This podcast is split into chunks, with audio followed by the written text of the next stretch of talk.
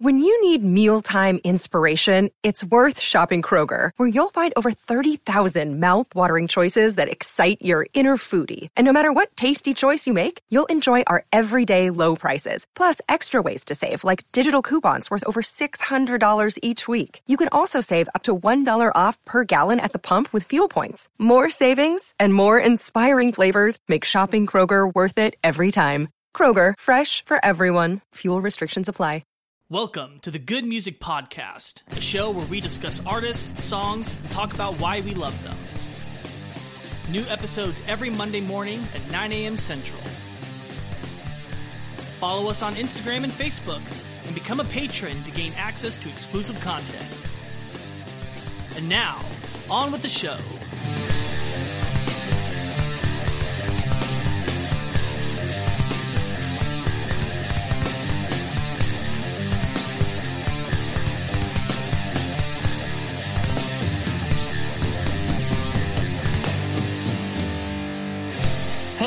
Welcome to another episode of the Good Music Podcast. I'm Lucas. I'm Grant. And I'm Ethan. And if it's your first time listening, we'd like to welcome you. Here's what you need to know. Thing number one, if you like what you hear, subscribe to the podcast so you'll always know whenever it comes out. And follow us on social media on Instagram and Facebook. And you can comment or DM us on any bands that you want to hear. But if you've been here, if you've been a loyal supporter of the podcast for a while, you can leave a review and talk about how much you love us and you know how great we are at music and how much you love it, and you can go to Patreon and donate to us on Patreon. There you'll get the episodes early and you'll get special access to our after hours segment, and the link for that is in the episode description. But Lucas, who are we talking about today? We are going to be going into brand new territory with this episode. We've kind of been like slowly making our way there in our history of music series.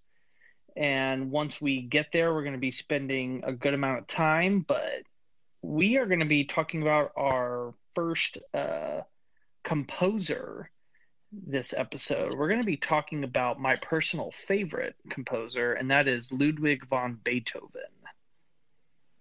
Really switching it up here from the usual. Yes. You know, this isn't the good rock music podcast or the good modern music podcast. It's just the good music podcast. That means that it doesn't matter when it was made or what style it's in, as long as it is good, we're going to talk about it. It's strange how many people like kind of disqualify classical music whenever like Beethoven was such a huge influence on music as a whole. But oh yeah, since we have so many genres now, like people will just skip over him. Yeah, there's kind of this weird stigma on classical music to where if people say that they listen to classical music, it's almost like considered lame, or it sounds very pretentious. It sounds like you're trying to impress people. Yeah, you tell people you listen to classical music, it's just like, ugh, what a nerd, or you know, it's not considered to be very popular, or you know, like old lame people listen to classical music. Yeah. You know, you can't like modern music and classical music at the same time. Classical music is boring. It's outdated. It's all this and that.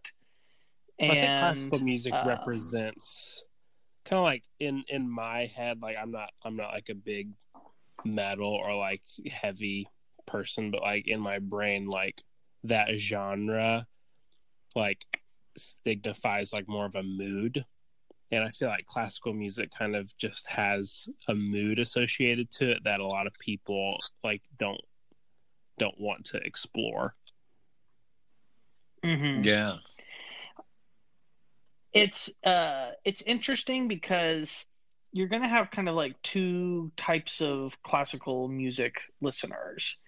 You're gonna have people that like to have it on just for background music, something to kind of turn your brain off to, or you're going to have the people that are like intensely listening for like all of the different nuances that are going on.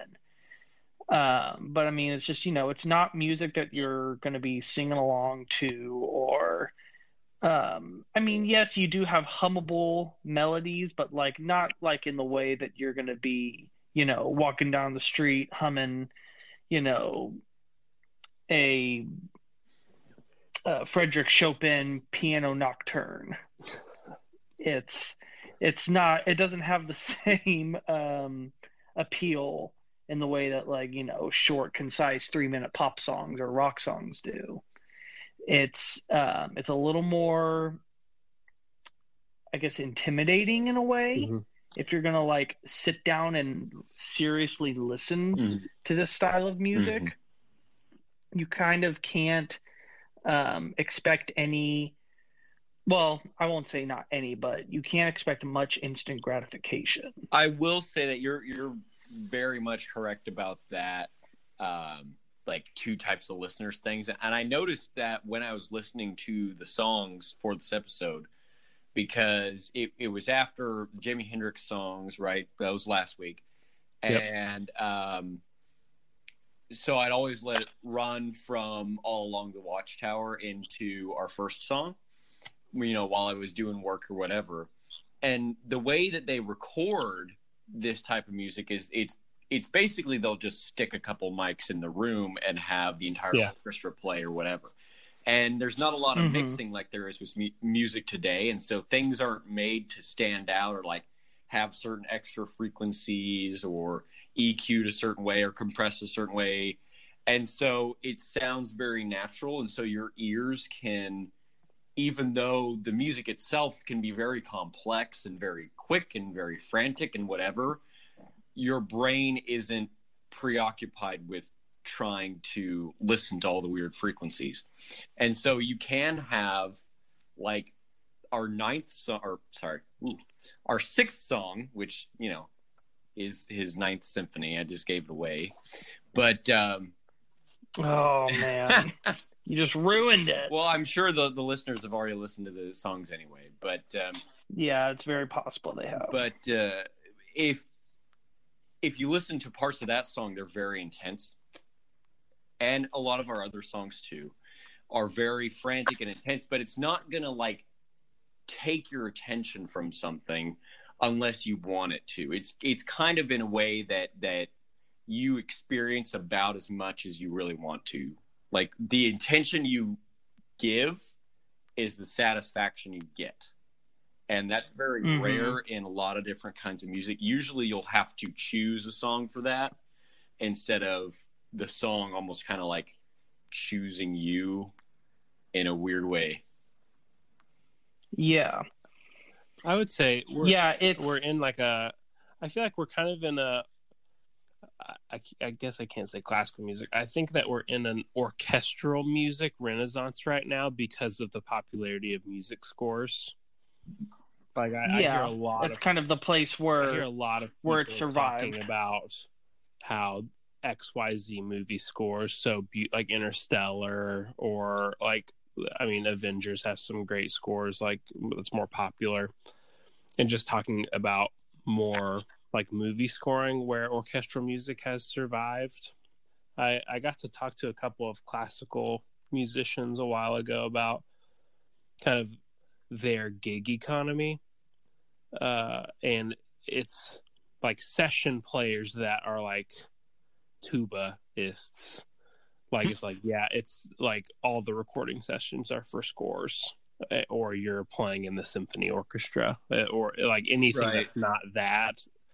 I mean, trumpet has jazz, like the kind of the, you have like trumpet, trombone, saxophone, the brass, which are jazz, your brass jazz, but like everything else is like, yeah, if you're not on the symphony orchestra, if you're not landing gigs with any of like the top 20 composers, like you're gonna be hungry, right? Yeah, or you're gonna end up in like an Adam Neely video or Jacob Collier video, yeah, or you're so good and eclectic, like you're super specialized in the vein of jazz that I love, which is weird jazz. But and supposedly Randy Rhoads was also classically trained, but he was playing metal, you know, and so. But also he took a lot of, you know, classical, like Mozart-esque ideas into the metal realm, and that kind of birthed the whole neoclassical movement. Whether he intended to do that or not, that's kind of where it originated. And so that's kind of where we see metal where it is today, and that's the reason why we have songs like, you know, 2112 and Octavarium, is because of, obviously Randy Rhoads was after 2112, but because of people like Rush and Randy and guys like Steve Vai and whatever, who are looking back, way back into music and finding really great compositions and really great musical ideas from people like Beethoven. Well, think of it. We wouldn't have Bohemian Rhapsody without all this, right? Stuff. That's true too, because that's what all that was based off of, and that's why it goes back to classical music. I feel like symbolizing like a mood, because like in metal you can kind of pull out like an introspective but still technically advanced moment in your song, and classical music kind of does that. It's a good way to still be technically adept without being as like, and it gives it a different mood other than like heavy. Mm-hmm. Which there are some surprisingly heavy classical compositions I have found as my as I've done my research. Not going to make you headbang, some really, but emotionally heavy. No, yeah, and also really dark. But real quick, let's talk a bit about a qualifier. So we're gonna be using and talking about how to use the term classical correctly, real quick, because when people say classical music, they tend to mean anything that's played by an orchestra and is old. Mm-hmm. I mean, because obviously, you know, we have film scores that are played by orchestras today, but people don't call that classical music. But if it's played by an orchestra and it's old, no matter what time period it's in, as long as it's like considered to be like before, you know, modern music, then they just call it classical music, and that's actually incorrect a lot of the time. Mm-hmm. Now,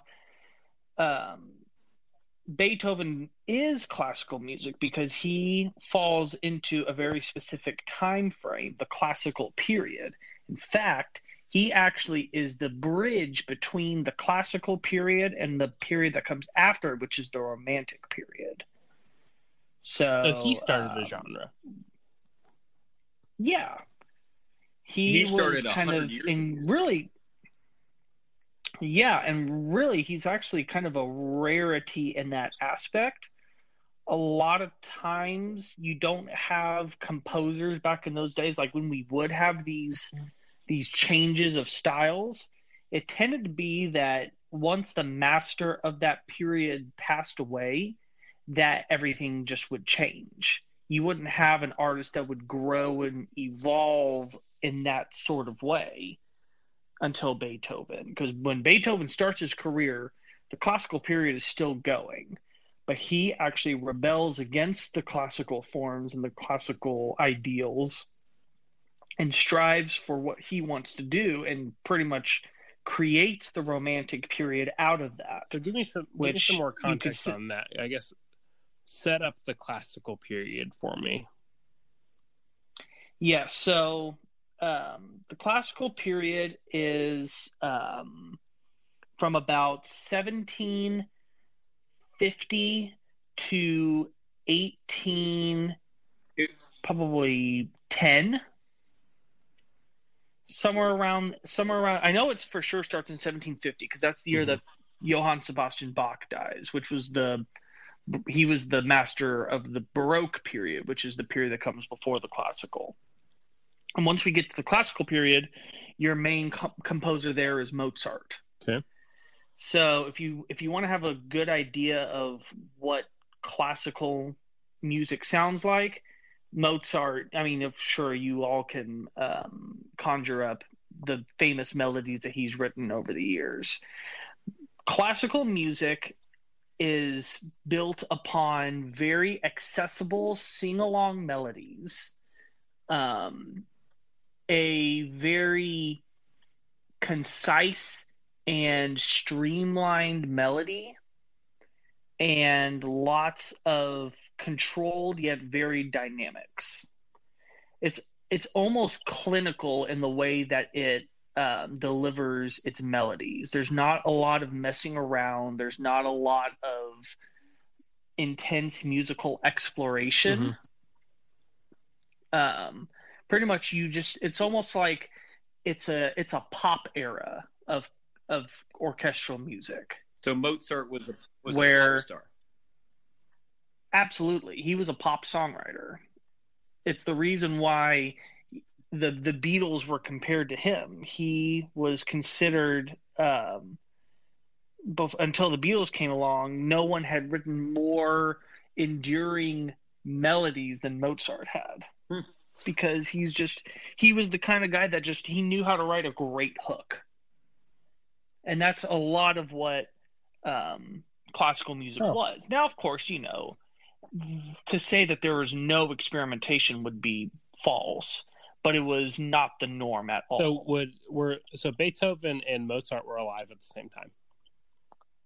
Yes, but barely. Oh, I was going to say, did they have beef?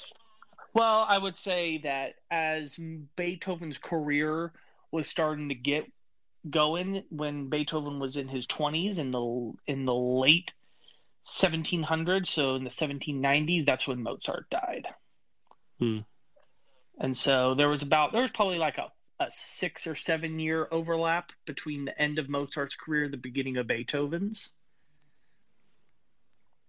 And so he absolutely studied and learned how to play under the classical modes. Yeah, I can see I can see what you mean by rebel, because talking about how the classical music is very pop and very kind of formulaic.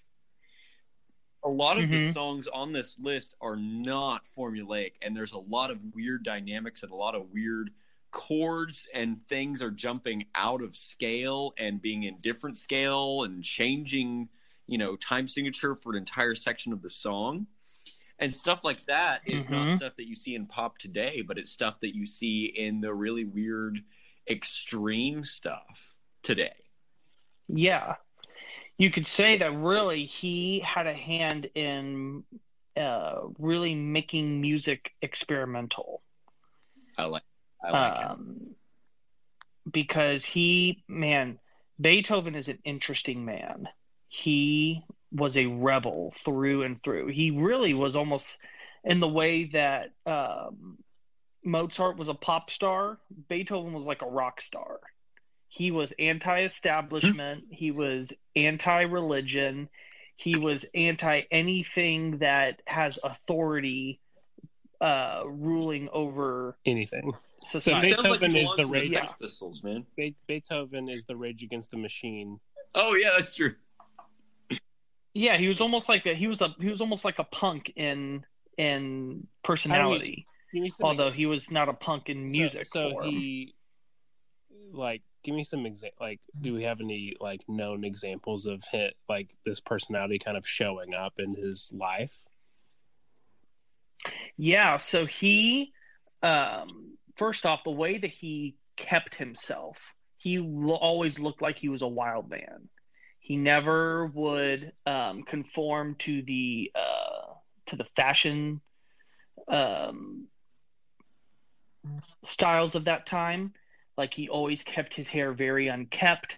It was always said that he smelled bad.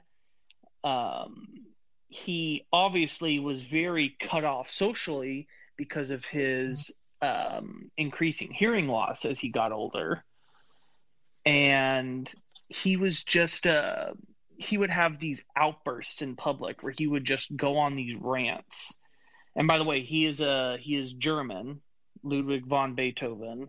So you can imagine a man shouting in German in the middle of a dinner party, and about how intense that would be. And he was just a renegade composer. And because of that, it kind of took him a while for his work to start to be recognized and admired. It was about probably halfway through his career, which is probably about a 30-year career. About halfway through it, is when he really started to gain critical acclaim and become adored by the mass public. When did he start, playing piano? What's his origin story before we get into his breakout success? As far as when he started playing or when he started composing? When did he start? What was his home life like? When did he start actually playing the piano? When was his first composition? So I find that even back in this day, this is almost like the archetype for the tortured genius. He had a very abusive home life, abusive father, a mother that wasn't around, and he took piano playing when he was 5 or 6, okay, and went to the Vienna School of Music, which was Vienna was the capital of the music world, the Western music world at least.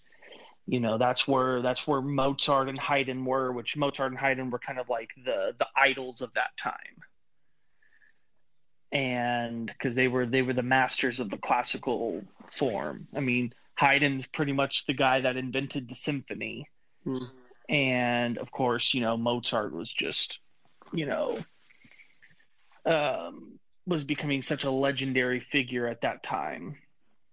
And the piano was a fairly new instrument at about this time. The classical period is the first musical period where the piano is starting to be regularly used, because its predecessor was the harpsichord. Yeah. And the harpsichord was a key instrument of the Baroque period. So that was kind of the go-to keyboard instrument.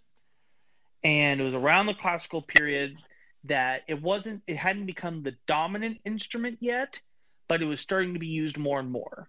Specifically, especially Mozart really started to popularize the piano sonata, and kind of was the first to explore really the extent of what that instrument was capable of. Now, I do have to add, I don't know if you were intending on adding this, but the reason they do call it the piano and the reason why it became so popular was because piano is a expression of how intense you play a note, right? It's a musical expression. Yeah, it's a dynamic. And the harpsichord key would play the strings by plucking them, and so you can play the key very intensely, and it will be just as loud as if you barely touch it. And so composers loved being able to change the dynamics of the instrument just on a whim. And so it was so easy to compose with. And we take it for granted now, because a lot of our instruments today are very percussive based, especially the piano. I mean, a lot of musicians today know the piano very well, and we kind of take that idea for granted that we can play soft and play loud. But that was a big deal, and so of course it would explode as we go into the classical era. Yeah, you're absolutely right. The fact that you had so much more possibilities with the piano made it such a big instrument of that time. But the early pianos were not near as expressive and didn't have the same capabilities that the pianos we have now, or even the pianos that Beethoven would eventually use. They were very much still being intensely prototyped and experimented on to try and perfect it. That's funny. It was almost like a brand new toy in the classical period. And it's in the Romantic period that the piano becomes finally the thing that it is now. I feel like that's how you know if you're a breakout success. Like we had Van Halen, who like people are experimenting with pedals and stuff, and the Beatles, you have people experimenting with sounds, and then it's like you have Mozart, who he's probably commissioning pianos being experimented and built for him. So you're not a breakout success until people are building instruments for you that have never existed. Mm-hmm. Apparently. Yeah. So, he really was starting to introduce what the piano could do, but it still had a lot of limitations. It was not as near as expressive as it needed to be. And so it was almost in Mozart's time, while the piano was cool, it was not seen yet as like the instrument of the future. It was almost kind of like, the same way that the harpsichord was just like, oh, this is a nifty instrument, but we'll probably outgrow it soon. And it was really Beethoven that kind of like really showed what the piano was fully capable of. You think Beethoven, in my opinion, had like a sixth sense of knowing that the piano was the future? Yes, because a lot of his compositions, the way that he scored them and write them, he wrote them for pianos that didn't even exist yet. You could not accurately and completely play his compositions with the pianos that existed at that time. If you did, they either would not sound right or you would destroy them, because he would require you to hit the piano so hard at certain times and with such fury that the pianos that time couldn't withstand it. Wow. But pianos that came very soon after his death could. And so he was, in a way, very much projecting what where pianos were going to go, and realized how important they were going to be. A very large part of his legacy, probably more so than any other composer of his time, was relying on the piano. Now, of course, you would have composers that came after him that would almost completely devote their compositional work to the piano, like Frédéric Chopin. Like 95% of all of his works, and he's one of the legendary composers, 95% of them are piano only. But as far as in the classical period and into the early Romantic period, Beethoven was kind of the only one to really devote that much time to the piano. So after he gets done at pretty much music school, like, what does he do? So at that time, musicians didn't just make music because they wanted to. It's not like, I guess you could say in the way that a band today gets a record contract before they can start making records, which of course really isn't that much now because everyone just makes records at home. But like you could kind of think in the way of like back in the day in the 60s, 70s, you're not going to get your music heard unless you are contracted. Mm-hmm. And that was the same with classical composers. Pretty much members of either the royalty or the aristocracy, people that either ruled or had giraffe money would commission you and say, we want you to write X, Y, and Z number of pieces of music to play for the upper class. So it was like commissioned, like a play would be commissioned. Yes. So like composers wouldn't just like go home, make music, and then, go to a theater and say, hey, I wrote a bunch of new music. We're going to schedule a performance. Cause like the middle and lower classes didn't get to go see a lot of these performances. This was something that was reserved for high society. At least the initial debut by the composer himself. Was that just the way it was, or like Was that like a cost thing? No, it was just like music was, especially at this time, music was seen as this sophisticated thing. And so they felt that only sophisticated people could appreciate it. And of course, you know, as after it would premiere and if it was considered a success, then, you know, hand-me-down copies would trickle down through society. But, you know, your ordinary person working a day-to-day job would not get to go see Beethoven premiere his new music. What do you mean copies? The sheet music. Okay. So, you know, obviously, you know, eventually the sheet music would make its rounds throughout, because he would publish the work after it's been debuted. Question. So do you think that a reason why these composers have so much music, like, is because they just keep being commissioned to make new music? So they're just writing all the time instead of just being like, oh, Beethoven's a genius, because, like, nowadays it's like, if someone's releasing a lot of albums, it's just like, they're a freaking genius because they're just releasing it because they can. These guys were releasing it because they had to. Yeah, and I mean, obviously, though, the better you are, the more they're going to ask you to compose. If you're a terrible composer, you're not going to get asked too many times. So, in a way, yes, the amount of work you have shows how good of a composer you were and how much of a genius you were. But yeah, he's not just sitting at home and whenever the muse strikes him, he writes down. Like you know, he's got to be commissioned to make the work first. So, that was kind of the mode of, and so what would happen is you would have, and you'll see on all of these musical pieces we're going to be talking about, that you're going to have this word opus at the beginning. Yeah. Mm-hmm. Or maybe not at the beginning, but it'll say OP dot. Yeah. Like it'll say OP 67 or OP 13. What that means is opus. That's almost kind of like that equivalent of an album back then. Obviously, it wasn't ever recorded and put it onto, you know, there weren't records or CDs back then.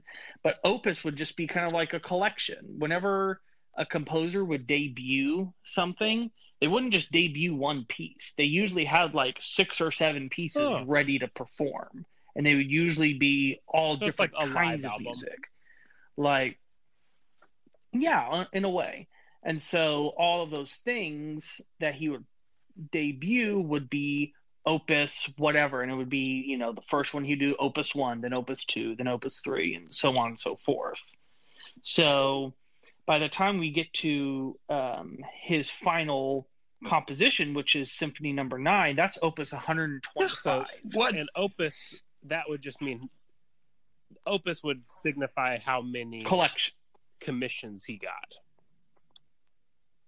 Yes. So, you know, opus is just a collection.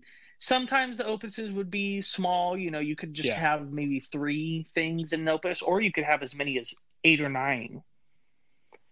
So, like, for instance, when he debuts his Symphony Number 5, he's also debuting Symphony Number 4 in the same thing, in the same concert, as well as, like, 5 other shorter pieces. Do we have all of his opuses? Yes, I believe so. It's pronounced opi. All of his opi. Opi. All of his opi. Oh my. We are sophisticated men. Opossum. So, yeah, that's what you would, I guess, you call the album of that time is the opus. Wow. So that 125 compared to Mozart. So how many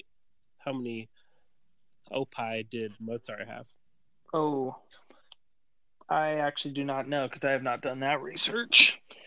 And the only reason I can tell you the Beethoven's off the top of my head is because it's famously known that the Symphony No. 9 was his final work. And I have it pulled up right here, so I can just look at it. So that being Opus 125, that would mean he had 125 performances. At least 100, at least 125 performances. Debut performances. 125 commissioned works.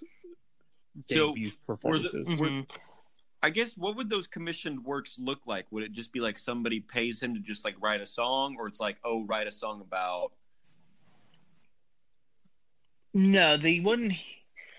That really wouldn't happen as far as write a song about, unless you were writing an opera. Right. You had to they would typically give you a storyline to work with, which was called a libretto.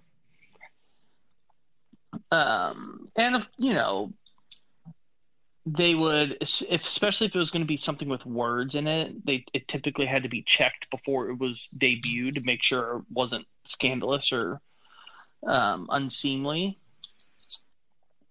But for the most part, it was just kind of like, hey, you know, write what you want. And they're, you know, they're going to trust your reputation that you're going to play something that the people are going to enjoy. And so, you know, there were times that, you know, they will write songs that they know are going to be big hits with the public. And so, like, you kind of have your, like, your commercial songs that you would write, something that you know is going to be sold to all these different, you know, piano players at dinner parties. They're going to buy your sheet music for that popular piece because everyone's going to want to hear them play it. And then you also can sneak into their opus along with your hit song. You can sneak something in there that's more experimental, something that you want to write, something that's going to further the art of music and of itself. And then so it's just like an album. You have your deep cuts, and you have your and you have your record big label hits. That's commissioning the work that wants your big hit, that wants a big hit. But funny. So how does the an analogous record label in this case? How does the commissioner get their cut back? Well, it's going to be through. Like it's pretty much almost more like a the owner of a venue. The more people come see your work, then the better you're gonna be. And it's just almost like you're gonna the more reputable your composer becomes that you have in your employment, the more people are gonna pay to come see you. Ah, okay. Because, you know, when Beethoven becomes the biggest composer in the world in the early 1800s, you bet that they can probably jack the prices up for people to come see him because they know that he's the best. It's like paying your cover band to play at your bar, like The I had pictured just somebody was paying Beethoven because it's like, oh, I want to support the arts so much, I'm going to give you $1 million. But okay, I get it. No, it was all about furthering the status and the renown of the the employer. It feels like because again, like I said, like the same as like, oh, I'm in my palace and I'm having a party, and so I'm gonna have this drama, like this play thing, come to entertain everyone. But I want it to be original because I'm rich, and so I'm gonna pay for someone to write a play. Yeah, it's like the most of the time, the people that are commissioning these works are dukes and princes and kings and duchesses, and you know, it's not just your normal guy. Even if that guy has a lot of money, I mean, like I said, you got to have giraffe money to be able to be on this level to just commission Beethoven to. Speaking of giraffe money, how much? A lot of know. How much Beethoven would get paid per opus? Like, no, but I do know that he did not have a lot of money at the end of his life. Whether that was irresponsibility on his part, or because Beethoven was a bit different, because again, this was a bit of the time when it was changing, because back in the day, in the Baroque period for sure, and into the classical period as well, a lot of times the composers would get steady jobs as being like this person's official court composer. And so like, it was almost like a full-time job. He would be put on retainer in a way of, you know, you're not going to write music for anyone except for me. You know, like Bach is my guy. He's going to, he lives in my palace, and I just have him write all day, every day. And that's his job. Hmm. And so people like that lived very comfortable lives. Mm-hmm. But Beethoven was not in that position. He did not play for any one person consistently. He was kind of more like whoever highest bidder, you know, he was bouncing around to different people. And the way we know that is all the different counts and countesses and barons and dukes that he has dedicated all of his pieces to, because everything that he's written is dedicated to someone. Of course, you know, you read that name and we today have no idea who they are, but I mean, as in like, if you're knowledgeable, you know, but it's not like anyone famous that if I were to say, oh, Symphony No. 5 is dedicated to this person, we'd be like, oh my gosh. I would say the name and you'd be like, who? Mike Gross from rockandguitarlessons.com. Yeah.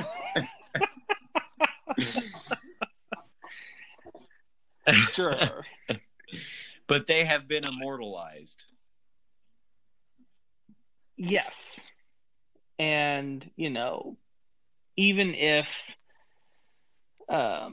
Beethoven maybe did not have the riches at the time in his life, I mean, he is, I would say, like, equal standing just about with Mozart and Bach, who are the kind of, they kind of form like the holy trinity of orchestral composers. Mm-hmm. Those are like kind of the three names that even the lay person that maybe couldn't even tell you any of their works will say that they know who they are or claim. He is absolutely one of the most revered, one of the most respected, and most played musicians to ever walk this earth. That is true. And in my opinion, he might also be the most brilliant piano composer of all time. That I will have to agree with, knowing what I know or hearing what I have heard about from the songs that we'll talk about in the next segment. Mm-hmm. There's some really intense stuff that a lot of people have tried to transcribe to the guitar, and you can do it, but it's intense. It's crazy fast stuff that for a new instrument, given not a new like keyboard style, right? Because the harpsichord and organs have had that for years and years, hundreds of years at that point. But for such a new instrument, being able to compose well and then also being super, super proficient in it, it's very rare. Yeah. And, you know, kind of the icing on the cake being the fact that he was going deaf throughout a lot of the time that he was writing his most famous compositions. Maybe I should go deaf, and then my music will get better. There was a... Did you watch the any movies about Beethoven? Because I do remember watching in one of my middle school classes, we had to study all our composers. And we watched a movie about Beethoven and his life, and it kind of jumped around through time and whatever. And it was kind of... one of the scenes, it was towards the end of his life, and he was writing the main theme for his Ninth Symphony, and he had some people in like someone's house, and He was trying to tell the sopranos what note to hit, and he was completely deaf at that point, or as deaf as he was going to be. And they were saying, you know, you're deaf. That's an imperfect note. You're hitting the wrong note. And he's like, the notes are not imperfect. It's your voices that are imperfect. And he stormed out of the room. And so you saying that Beethoven was an abrasive person, like, yeah, at times. Yeah, I don't know if I can specifically say that that story is accurate, but that's absolutely something that he would do. Okay. He was so easily irritated. He was very volatile, very emotionally abusive.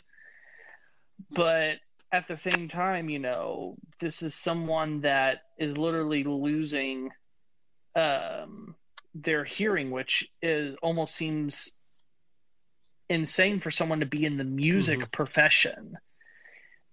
He had long periods of his life where he was in deep, almost suicidal depressions because of his hearing loss, and among other things as well.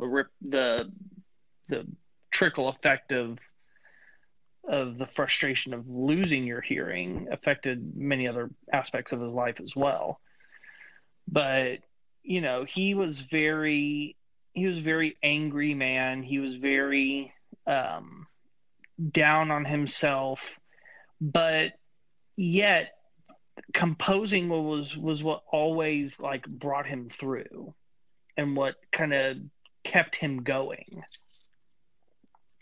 And the fact that he could write, because really most scholars would admit that his music got better as he got deafer, even if deafer is actually a word, more deaf. But I mean, it's amazing, because that means that just like it was all in his head. He knew exactly what he wanted. He knew exactly how to write what he wanted. And it is possible that we may have some of his crazy experimental aspects from the fact that it could be just he couldn't hear to see if it sounded as weird as it did. But nevertheless, you know, it worked, because the music has endured past his life. You know, the way you've been describing his personality, apart from the hearing loss, it kind of reminds me of, like, Axl Rose, where, like, he's so big into being expressive and being musical, but also kind of, like, abrasive and kind of a narcissist, but also very, like, depressed a lot. It kind of – he is kind of a rock star. He kind of has the, like, the 80s, 90s rock star, like, horror story going on of, like, you have, you know, the narcissism as well as the depression, as well as the expressiveness and the abrasiveness and all of the bad things and all the good things that come with it. Yeah, so I think that is very interesting, especially coming to him after doing all of these modern groups. We almost kind of like look backwards at these guys and almost not see them as real people, or not at all like the people that we know and we are familiar with, but they are, you know, people are. To say that people haven't changed is maybe a bit of an oversimplification, but you get what I'm saying. Like, at the end of the day, he's still a person, and people are people. And I think it's interesting to kind of just see the man behind the myth. Someone, just like Jimi Hendrix talking about in our previous episode, someone that's almost been mythologized, whatever the word is. I'm struggling with my words tonight. Mythologized so much that it's almost impossible to conceive of them as a flesh and blood person. And I think that that's one of the most interesting parts of going back and seeing these older artists is seeing who were they? Mm-hmm. Who were they as people, and how does their music inform us about who they were? I think what you see when you look at Beethoven is that he was a very tortured, emotional, yet at the end of the day, a very hopeful person. Because as weird and as dark as his music would get, there was always a light eventually. He's written some of the most beautiful and most moving melodies of all time, as well as some of the saddest and most melancholy melodies of all time. I think that listeners are going to like that. I've never really dived into Beethoven will be surprised at how many songs that they know just because of culture. Mm-hmm. Mm-hmm. Yep. I agree. I feel like we're going to get a lot of like, oh my gosh, that was Beethoven. Oh my gosh, that was Beethoven. Oh my gosh, that was Beethoven. And they're just going to, it's like some of the, like Grant, you've said this before, where it's like we'll be listening to an artist and you're like, I didn't know that was them. I didn't know this was this person. But for Beethoven to have that much, I mean, that's a lot of star power to I mean, transcend hundreds of years. Right. And having been dead for like almost 200 years. Yeah. So with that, I think we should get to the songs. Yes. So when we come back to the next section, we're going to be getting into the 6 songs that we've picked for this Beethoven episode. So make sure you stay tuned. We'll be right back.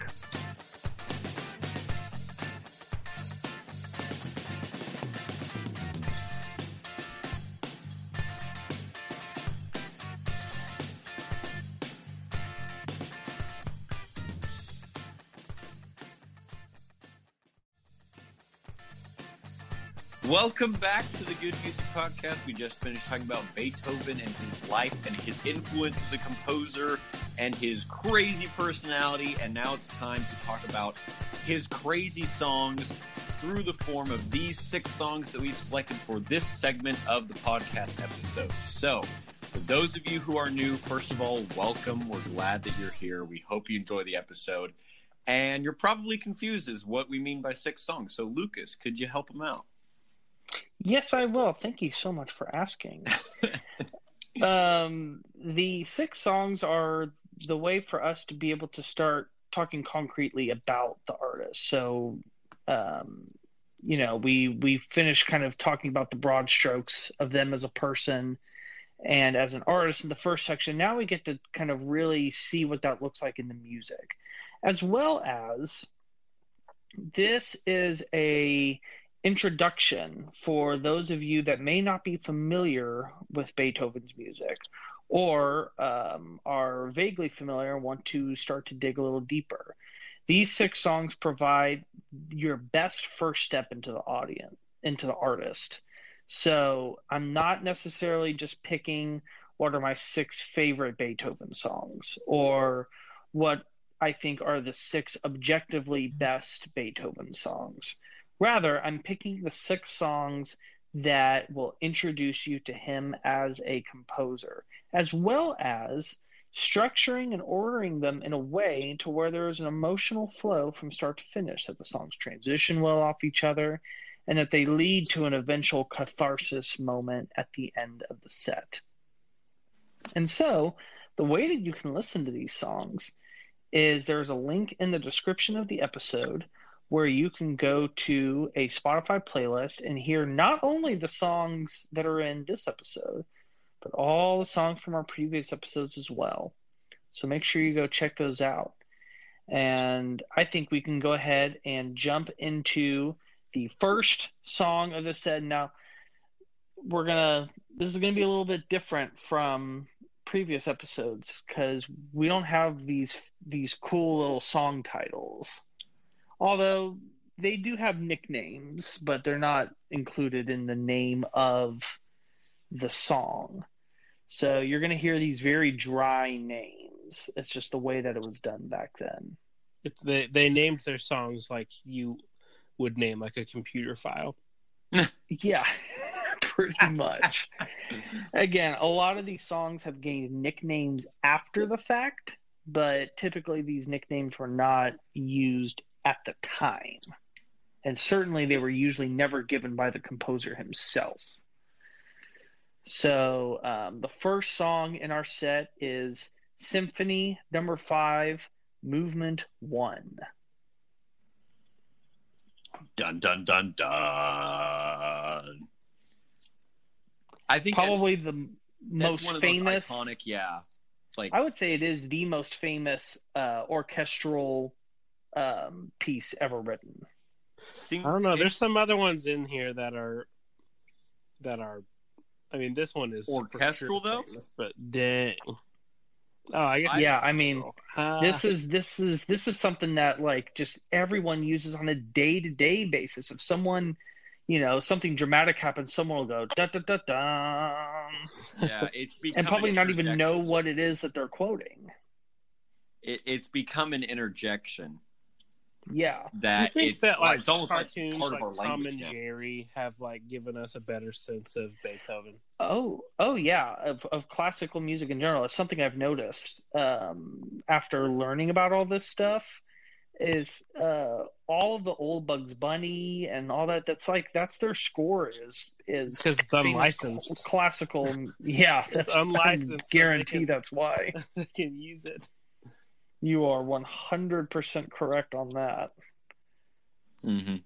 It kind of reminds me of like this song in particular, as well as other songs. It kind of reminds me of like our Opeth episode, in that like I'm sure you've seen the memes of like it's the guy dressed up in all the black metal stuff next to the girl dressed up as like a princess, and they're both having ice cream, and it's like supposed to show a contrast, and it's like that's kind of how Opeth's music is. Like half the time it's like really nice and sweet and flowy, and the other half it's like really intense. That's what this song is. Yeah, there's like some really like frenzied, like evil, almost like sinister moments in this song, like particularly in the opening. But I mean, very quickly we even move, like within the first 10 seconds we even move into a portion that's kind of very legato and very kind of free flowy and sort of subdued, almost happy. Yes. Before we continue with the discussion of the song, there is something that's going to be important to know about the songs themselves in this set. Okay. So if you notice, I said that this is Symphony Number 5, Movement 1. Right. Well, except for one instance in this set, all of these songs are pieces of a larger whole. They're called movements, and these larger, like a symphony, by rule, until the Romantic period decided to just bust all the rules. Beethoven hadn't gotten to the point to where he was going to stop doing four movements in a symphony, but a symphony always had four movements. And so these movements, they're almost like individual songs, and like the symphony is more looked like as an album in a way, even in a smaller sense of the way that like an opus is considered an album. Like you can see a symphony almost like the modern version of those would be like your Prague epics that have the Roman numerals next to the different sections. Those are they take that cue from symphonies. So and the movements, while they are distinct and can stand alone, actually do connect with each other and have melodies that continue throughout each. So it's not just four completely separate, like they have nothing to do with each other. Now, of course, the key will change, the tempo will change, the form will change, but there are going to be little continuancies throughout. And so typically there's going to be a central theme that unites all of the movements. And in his Symphony Number 5, that dun dun dun dum, it's what they refer to it as the 3 short, 1 long.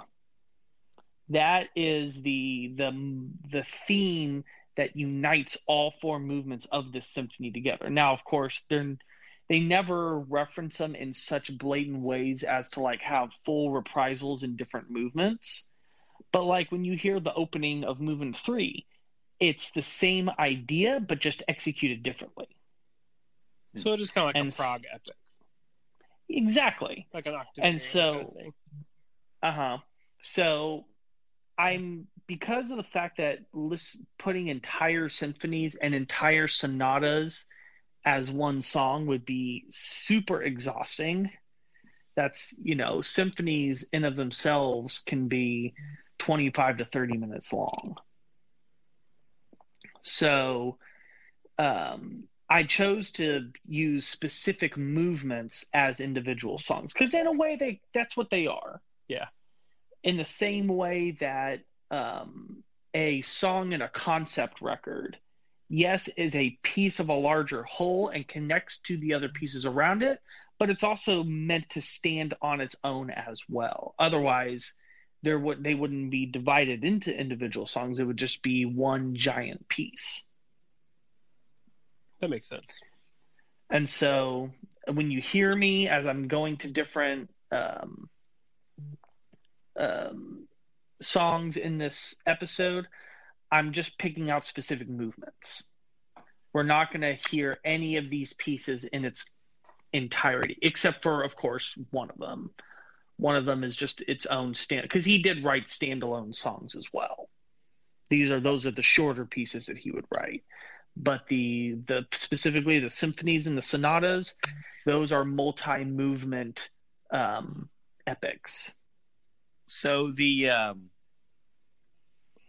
I guess kind of what I don't know how far we can really go with this question. I always like to ask what the meaning of songs is, but like I guess kind of what mood was intended, like what part of the storyline maybe what was this supposed to convey? So this is movement 1. So this is the beginning of right. Symphony Number 5. Right. So this is the fact that you have that very bold grabbing piece right at the beginning is, I think, very powerful. And the way that Beethoven has described it is that he says that is supposed to be fate knocking at the door. It's why the symphony later on has gotten the nickname the Fate Symphony. And that short, short, short, long motif has been given the title of the Fate Theme. Duel of the Fates. Mm-hmm. It kind of does sound like that actually towards the interlude as when you get to the brass section really opens up and the woodwinds kind of do their little interjections that he likes to do, and we'll see that later in some of the other songs in this set that he treats the woodwinds as accents, which is really nice. But it gives it gives us this feel of, and maybe this is where we got it from, of like a sci-fi score, especially when it goes back to that fate theme, and it plays it much slower, but the brass is playing unison. When it does the big dramatic, bum, bum, bum. It sounds. Yeah. It sounds like Duel of Fates. It sounds like Darth Maul just walked out and ignited his lightsaber, Mm-hmm. It's crazy how much, like, you can hear our modern music in his music. Yeah. The common urban legend around this is that he got the idea after hearing someone knock on the door going, pop, pop, pop, pop. And he was just like, "Oh, I'll make," but that's not true. That's just an urban legend. That's rolled around. But, you know, he is the one that was the one saying that it's meant to almost sound like a door knocking, but it's kind of the idea being that you don't want to know who's on the other side of it. But oh my gosh, this is like some metal stuff. Yeah. In my opinion, because this came out in 1804. Or sorry, it was written in 1804. Mm. And it was premiered in 1808. 4 years. It was at the same time as the Sixth Symphony. So the Sixth and the Fifth were debuted the same performance. And in my opinion, while it's hard to say when the Romantic period officially began, because it's not like there's not like this defining moment where the classical period is done and the Romantic period has begun. There are other periods where it's much easier. Like, you know, we know the instant that the Baroque period ended and the classical period began. It was when Bach died. That's always been used as the point, because of the fact that the Romantic period was more of a natural growth into it rather than a sudden change. It's hard to tell, but in my opinion, the Fifth Symphony is like the first great composition of the Romantic period. It still has its roots firmly centered in the classical period. Like when it does that, that's such a classical line right there. It's very melodic. It's very intentional in the way that the melody is moving. But then it also has these very free, like the part where it randomly breaks down to I think it's a clarinet. Yeah. And it's just playing by itself. That was like a weird revolutionary thing to do in the middle of your symphony. And especially for it not to be the prelude to a exploration section, that it literally just comes in the middle and then the theme keeps going where it left off. It just shows that he was starting to really see what rules he could break. And when we get to his final symphony, the Symphony in Rhyme, that's a no question, without a doubt, a full Romantic composition, really no classical elements to be found in it. That's really weird that you would say that that's a rule-breaking move. Because we do that all the time in music, have, you know, a single instrument take a section and then just go back to normal. I mean, that's essentially what a guitar solo is if you really break it down. Well, and here's the thing. It's not that having an instrument play solo was strange. It was the way that it's played. Typically, if a solo is going to break into its own, it's going to be this virtuosic show of skill. And it's going to have its own development, its own motifs, and it's going to be a lengthy section.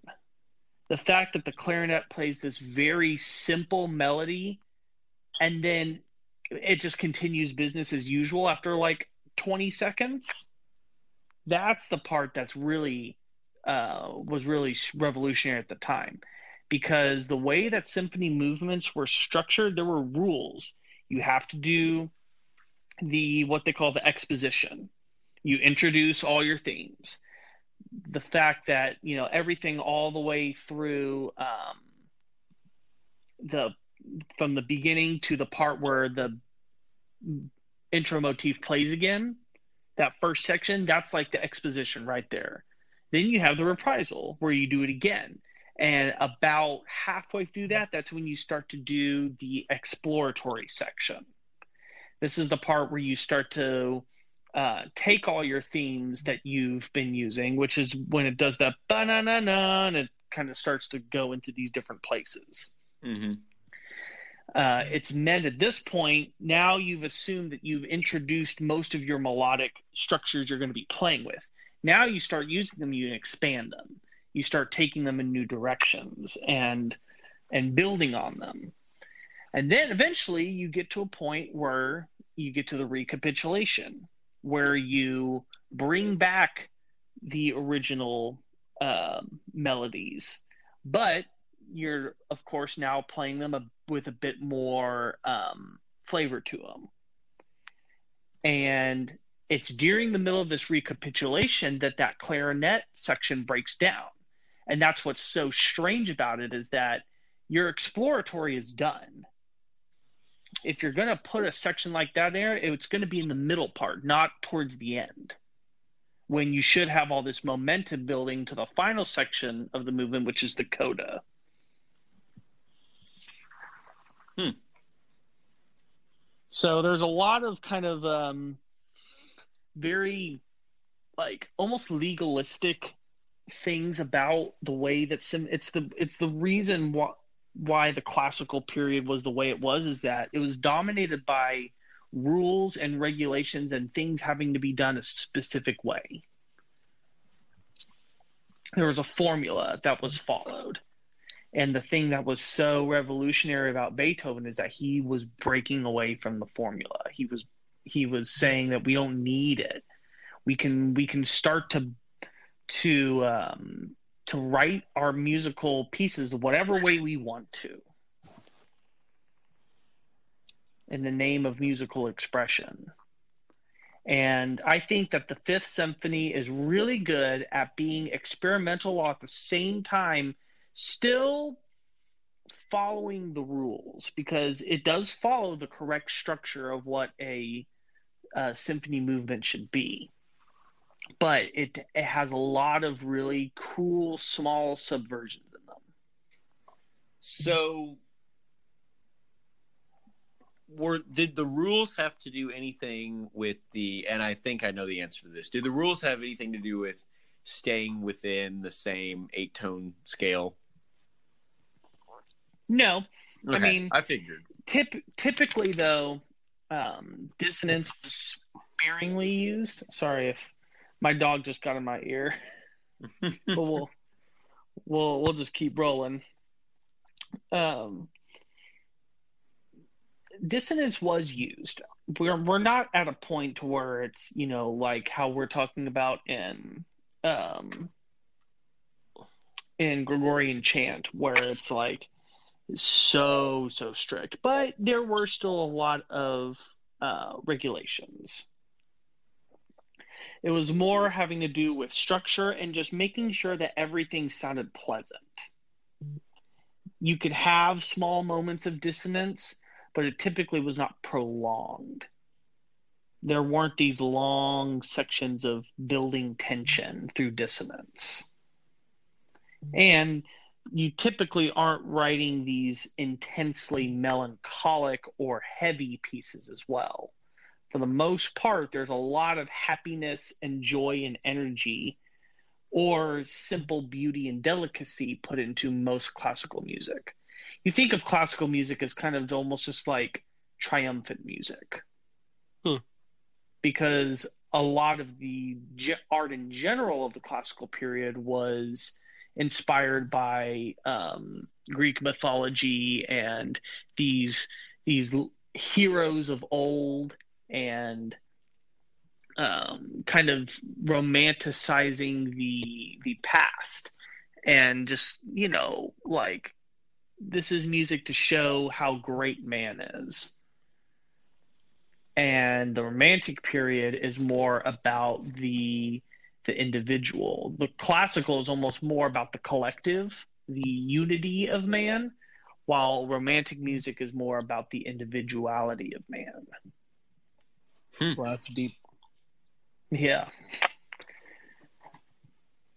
Now, there is something very special at the end of this song that I'm sure Ethan may have picked up on had he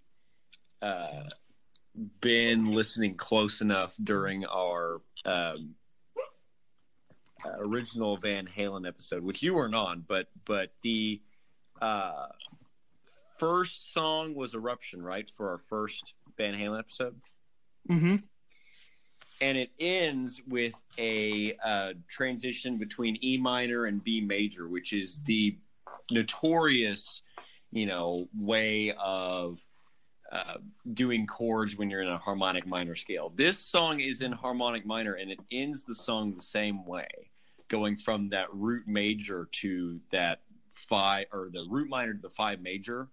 And it has such a fast transition too, that it kind of makes you think like, I mean, Eddie Van Halen also is being influenced by ideas from Beethoven. And so it's just another instance of Beethoven having pervaded all places in music, whether we've known it or not. I'm sure that Eddie probably did it subconsciously, you know, because it was just a random take, you know, of him just soloing. And so, but it was still on his mind. It's just, I don't know, it's just something to think about. Yeah, it very well could be. You will be surprised by the number of musicians that held these composers in such high regard, not just from like a, you know, from awareness, but like legitimately being fans of them and pulling hard on their influence of them. Mm-hmm.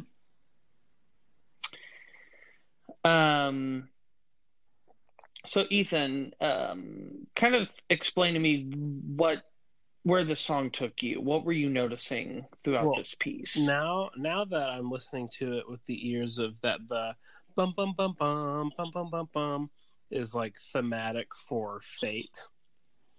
It changes it because whenever I would listen to it, there were always two competing themes. There was like the harsh theme, and then there was like the more flowy theme. And I always kind of looked at it as like it feels like a chase, because it never feels like ominous, like. It never feels ominous, like horror. Like horror, yeah. But it is like almost like a forebodingness about it. Mm-hmm. My favorite part of the song is whenever it's like the flutes and stuff. Like it's like kind of even more to the end ish. But yeah, now listening to it, I would say. Because there's times in the song where it's mm-hmm. happy and it plays that still short long, you know, where it's even like happy, and so now it makes me think. It's hard to say. It's hard to put too much intention to it, because I don't know how much of my own Western songwriting and modern thinking is like attributing intent to like, oh, maybe the song was about. You know, it's like the first like bum bum bum bum bum bum bum is like, oh, I'm like afraid of death, and then because the next part is bum bum bum bum bum bum bum bum bum bum bum, and that's still short long, you know, technically, yeah, on the different instruments, but there it doesn't sound as foreboding, so now it's almost like even the bum bum bum bum bum bum bum bum bum bum bum, like that. It's still short, long, but it's just putting it through like this. It sounds like an intense chase, yeah. Lens, almost like different ways to think about fate. Now that I'm looking at it, but that might be me attributing too much intention to what is just meant to be a song that's using a theme over and over. Mm-hmm. Yeah, and there's another thing that we should pay attention to on the way that Beethoven composes. And for as complex and as experimental of a composer as he is, usually most of his compositions revolve around a very simple idea like such and this being a pattern of short and long hits in specific pattern. Yeah, yes, he goes crazy in going to all these different places for them, but the idea at the core of it is very simple. And that's going to be one of the main things that pops up over and over again in his work is, and I'll see if you can pick it out in the pieces that we're going to be looking at next, is you've got this simple idea expounded upon and turned into this entire big monstrous piece. But at the core of it, you've got a simple idea. This short, long is literally, is not just the driving motif of this movement, but of all four movements of the symphony, of 30 plus minutes, the entire groundwork sits upon this simple musical idea. And that's very emblematic of a lot of his work. Mm-hmm. Yeah. So I think that that's very interesting.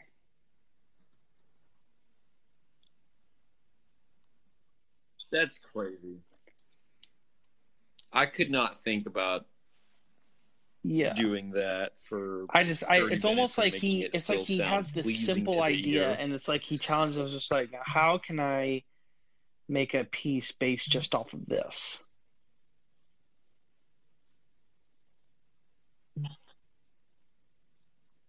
I mean, we've talked about that before. Artists giving themselves limitations can sometimes. So we'll see if you guys pick up. Well, ideas. I think that we've been in this song for quite a long time. I mean, we have to lay down a lot of groundwork again in order to fully appreciate what's going on in these songs. You do have to understand why things are the way they are, what the rules are, and all that. So you'll have to pardon kind of our long-windedness in talking about this first song, because it's really setting the stage. I think that it's important that this first song is something that everybody knows. Yeah. It's something that it's a good way to start the set. Yeah, as soon as those first notes come in, you know the song. I mean, you probably don't know a lot of people don't know what comes after those first notes. But everyone's going to be hooked because they're just like, oh, I know that. I didn't know he did that. And so now we can start to move into some of his piano pieces. And the first piano piece that we're going to look at is the third movement of his piano sonata number 8, which is called the Pathétique. Mm-hmm. The Pathétique. This is definitely a change from the Fifth Symphony in that it is only the piano. It's kind of toned down and it's comparatively normal. This is the Lucas stereotypical second song in that it's the least memorable song, but it serves a very particular purpose to make that first song really kind of stand out, but prepare your ears for the rest of the music and kind of build everything back up to where we were to start off with. And I think that's what this set does. So we go back to something very, very simple. And this song, I would say, the pervading theme is a whole bunch of trills. There's a lot of trills that carry the melody everywhere. I guess because there's no song meaning. The Pathétique is does that have anything to do with like pathetic? Yeah, but pathetic back in that time doesn't mean what it means now.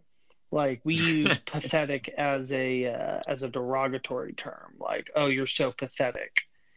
But if someone were to say something was pathetic back then, it means more of to incite emotion or pity, or just any kind of strong emotional reaction. And so this piano sonata was just meant to be an emotion-provoking piece. So sonatas where symphonies typically have 4 movements, sonatas typically have 3. Not always, but for the most part they do. And so this is actually the final movement of the sonata. And I think that it's an interesting way to end it. Now, this is actually probably the most classical oriented of all of the works that we're going to see here, because this was actually the only piece in this set that was written in the 1800s. This, I believe, the date for this 1700s. Sorry, this was written, I believe, in 1797. So this was a little bit earlier in his career when he was, but you can still feel the tug that he has at pulling away from the classical periods. I mean, you can just hear it in some of the theory of some of the parts that he plays. While we have these sudden breaks, and you have these kind of these intense shifts, but this is what we would call a theme and melody reprisal. Theme and variation, yeah, that's the term I was looking for. And to where you have this main theme that plays the da na na na na na na na na na na na, yeah, and that's kind of that's the theme that holds the whole song together. And as you go, you have these different experimental ventures that we go on, but then we have like some kind of like dark, heavy piano chord that rings out for a little bit, and then we reset, go back to the main theme. And I really love whenever he puts his works into these formats, because it's like you start to expect it after a couple times through, and you're just like, oh, and then the last time when you really think you've got a hand over it, at the very end, he switches it. You know, he does his little experimental exploration section and hits on that big note, and then you think he's going to go one more time back into the theme, and instead he goes into the sad da-da-da-da-da-da. I think that that's a really great subversion. Yeah. That's exactly what I was going to point at in the song, darn you. Yeah, it's... you can expand on it if you'd like. Are sonatas usually structured in that way, or is this just a Beethoven exclusive thing? Like, I don't think I'd be able to completely accurately say if everyone did that in that specific way, but he was definitely doing things in a much more dramatic and a more shocking way, to where he's using stronger emotions and conflicting the emotions more than your typical, like, say, Mozart. Mozart was really kind of the main person before Beethoven to really do piano sonatas. And his piano sonatas are very predictable and very straightforward. They almost like were like he would probably use it as like baby music. Yeah. Like, just like, you know, the piano was still kind of more of a quaint instrument. Yes, it was starting to be explored. It was starting to be used in serious compositions, but for the most part, like, his piano sonatas are very light. They're very short. They're very melodic and straight to the point. And Beethoven was more looking to see what he could explore with on the piano in his piano sonatas. And I think that even this early attempt at this, I think, is, even though this is not as experimental as we'll eventually get to, I think that we're already starting to see some very interesting things being done, as well as some very impressive piano playing during a lot of the exploration segments. Yeah. So since, Ethan, you are a piano player, which we don't really get to talk about as much, kind of talk to me about kind of what you're hearing technique wise and what's going on the actual piano. What's catching your ear. It's just a lot of, and again, I would not ever say that I am even classically trained on piano. I think from a compositional standpoint, my favorite part of the song is like, it's almost like halfway to 3/4 of the way through the song, it just kind of like goes to a lull. Like it's like another harsh reset, but like the runs that he does are pretty insane. And not even just to also mention like pretty much the whole time he's like also doing equally crazy stuff on his left hand, you know?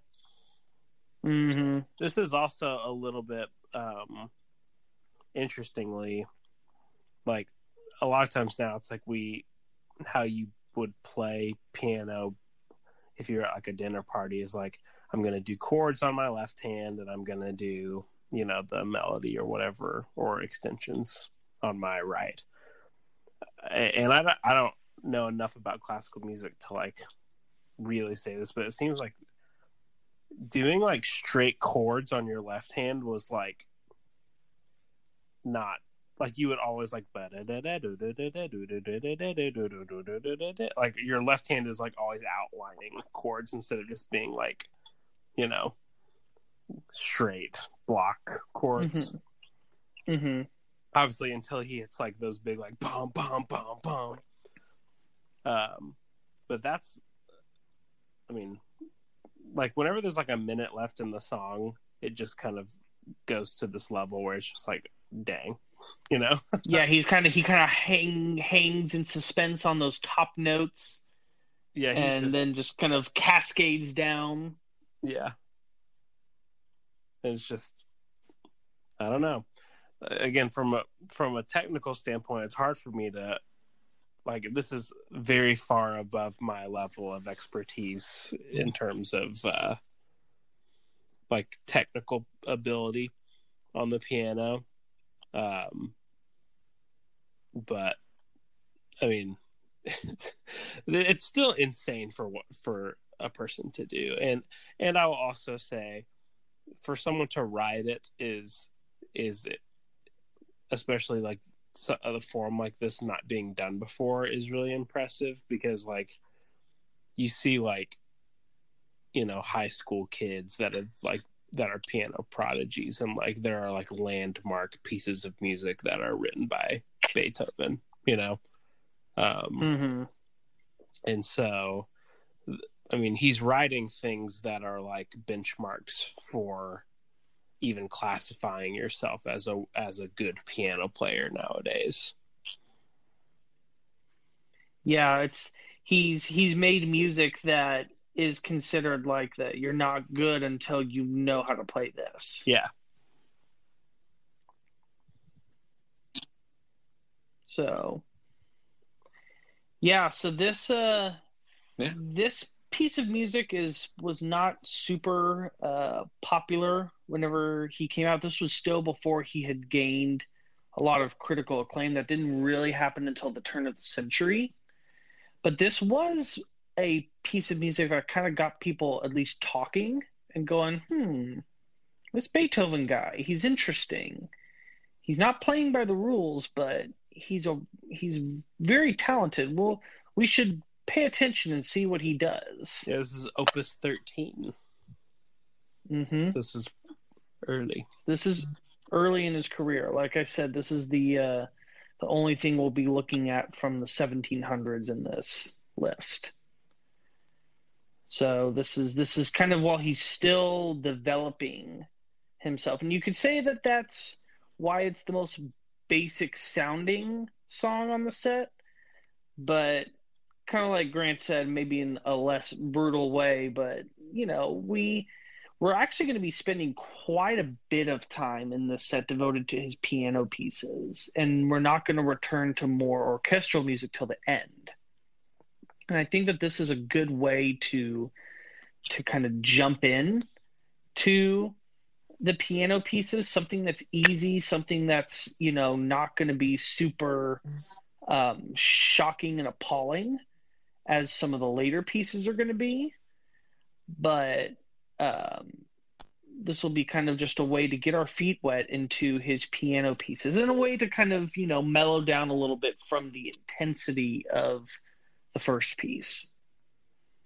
And so with that, we're going to go ahead and move on to the next song in the set. A very, very famous, one of the most famous piano pieces ever written. And this is Für Elise. This goes back to what I was saying about like benchmark piano pieces, like where it's like you're not at a certain level until you can play a certain song. And this is like the classical like junior high equivalent. Like if you're in junior high and you're taking piano lessons and you can't play Für Elise, then it's like, eh.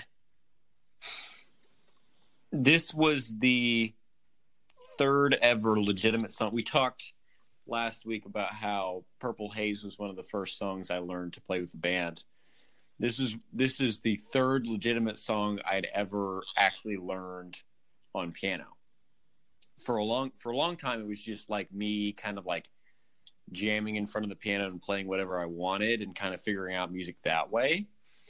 But it started with the Entertainer, the sheet music for the Entertainer, and I learned that. And then I learned the Charlie Brown song, you know. Both of those are like pretty standard. And then Für Elise.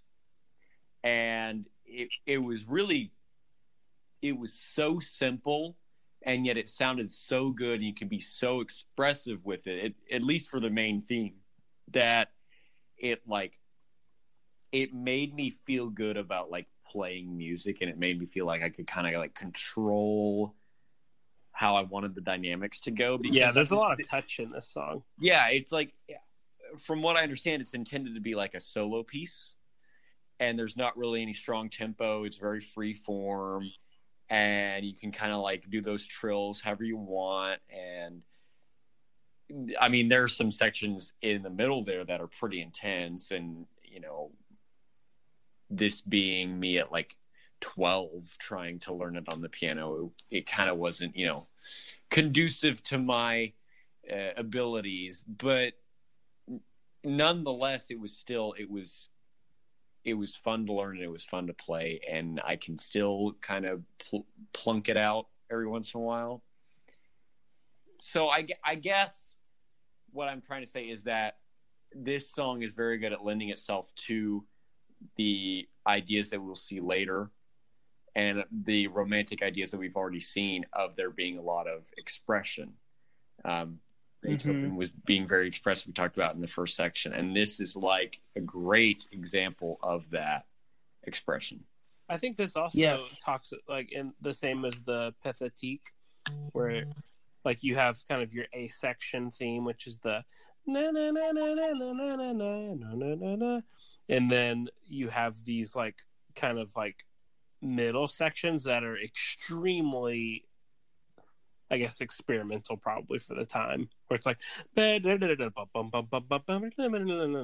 like just like out of nowhere. It just speeds up, and then it kind of legatos back down, or I guess retards back down into back to the A section. And it just kind of, I'm starting to see a theme here.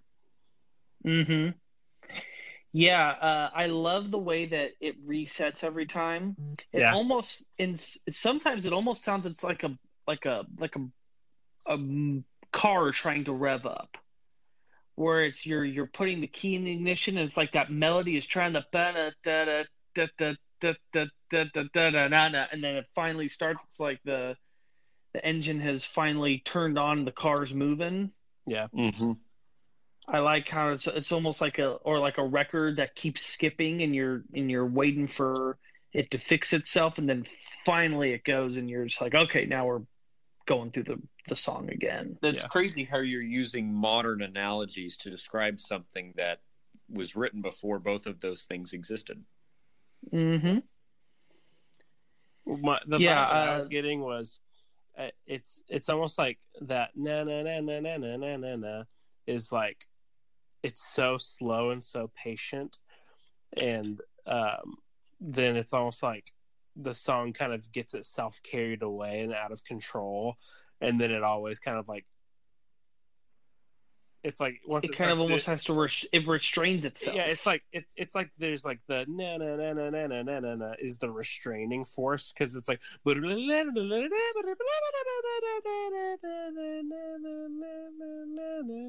then that kind of goes back into it. Like there's like that's like the tension and release of the song.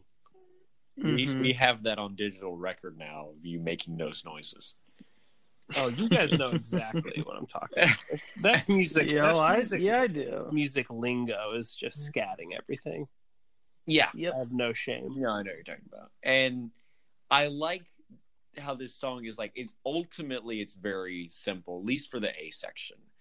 And the fact that like very rarely are both hands playing at the same time. It's kind of like the right hand will play a little bit, and then the left hand will kind of bring up the rest of the phrase, and then the right hand will kind of cut it off a little bit, but they're never really kind of playing at the same time, if you know what I mean. Mm-hmm. And so it's almost like it's a tug of war between the hands and between like the different parts of the piano and the different frequencies, and so it kind of adds more depth where there isn't really that much depth. There's not a lot of notes being played at once. There's hardly any chords. I don't think there's any chords in the A section, but it sounds very full. I was going to say, at least in the A section, there's not. It sounds very, very full. And we get some tremolo picking in the C section. Yeah. Wait, don't take that out of context. I'm going to tell you guys something that's going to blow your minds. Okay. This song was not ever played or discovered during Beethoven's life. Huh. He never played this song for anyone. This was a song that was found 20 years after his death in like what you would call like finding it in the vault of just unreleased stuff that he just had lying around. This is on one of his posthumous records. Yeah. Yeah. If you'll notice, that's why it doesn't have Opus anywhere in it. Hmm. Who is Elise? We don't know. Hmm. It's a mystery. People have guesses on who it is, but because of the fact, again, that it wasn't found till after his death, and it's highly likely that wasn't, you know, intended to be the name of the song, because like I said, he dedicates all of his songs to people. That was the only title they had for it, was For Elise. Who's Elise? We don't know. But I thought that was very interesting. Like, this is one of his defining pieces, as well as one of the defining pieces of piano. And he never even got to see it played in his lifetime. He probably didn't think it was good enough. It's possible. Wow.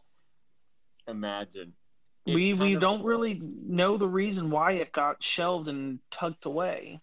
It's kind of like, you know, how people hate on... Here's my monthly Saint Anger reference, but people hate on Saint Anger all the time for being such a bad record. But if somebody else had released that album, it would have been like completely killer, and it would have changed the face of music. It's kind of like with this song. It's like, Ethan, you just mentioned, like, he probably didn't think it was good enough, or he probably didn't finish it, or he felt like it didn't feel complete or whatever, and so he never ever played it. But to the rest of us, it's such a big deal that this song existed.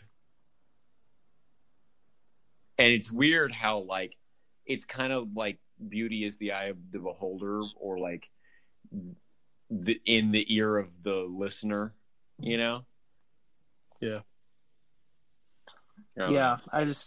I think it'd be interesting to know what he would think about the song being one of the endearing piano pieces ever made.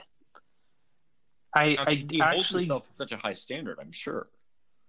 I don't know whether or not he would have liked that, because he tends to kind of be grumpy if he thinks that inferior pieces are becoming popular, which we'll talk about in more detail when we get to an upcoming piece.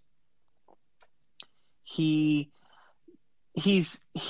very arrogant, and he's just like, you know, if he thinks that he's written better, he's going to tell you about it. And so I don't know whether or not he'd be flattered that this throwaway piece has become so endearing, or if he would be offended by it. Going, really? You guys went with this? I have all this other brilliant work here, and you're obsessing over this piece? The one I didn't think was worthy to see the light of day. Yeah, I could see him doing that. Yeah. We're just not on his level. Yeah. But yeah, this is definitely one of those pieces that, like, anyone that has ever taken piano lessons before will, like, pull out at parties just to, like, impress people. Yep. My dad actually does that all the time. He barely plays piano, but he'll, like, sit down and play the beginning of Fairlease, and it makes you think, oh wow, you're such a good piano player, and then he can't play anything else. Yep. That's how it goes. Mm-hmm. So it's an interesting legacy.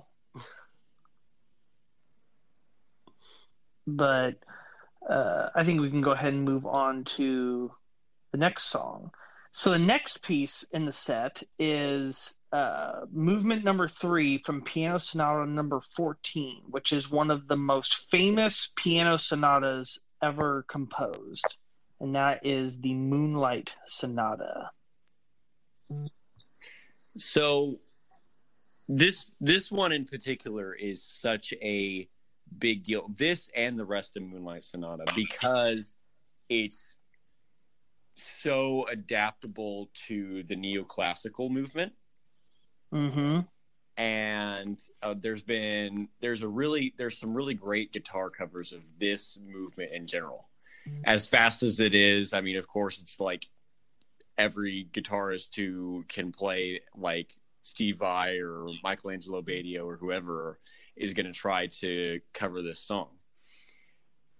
And it's crazy because all that arpeggiation that you hear, it makes the chords sound like they're going all across the piano and all across whatever instrument you're playing, but you're not playing that many notes at a time. And so the chords still feel very full, but it also feels very fast. It feels like there's a lot of extensions, but really it's just kind of tritone chords.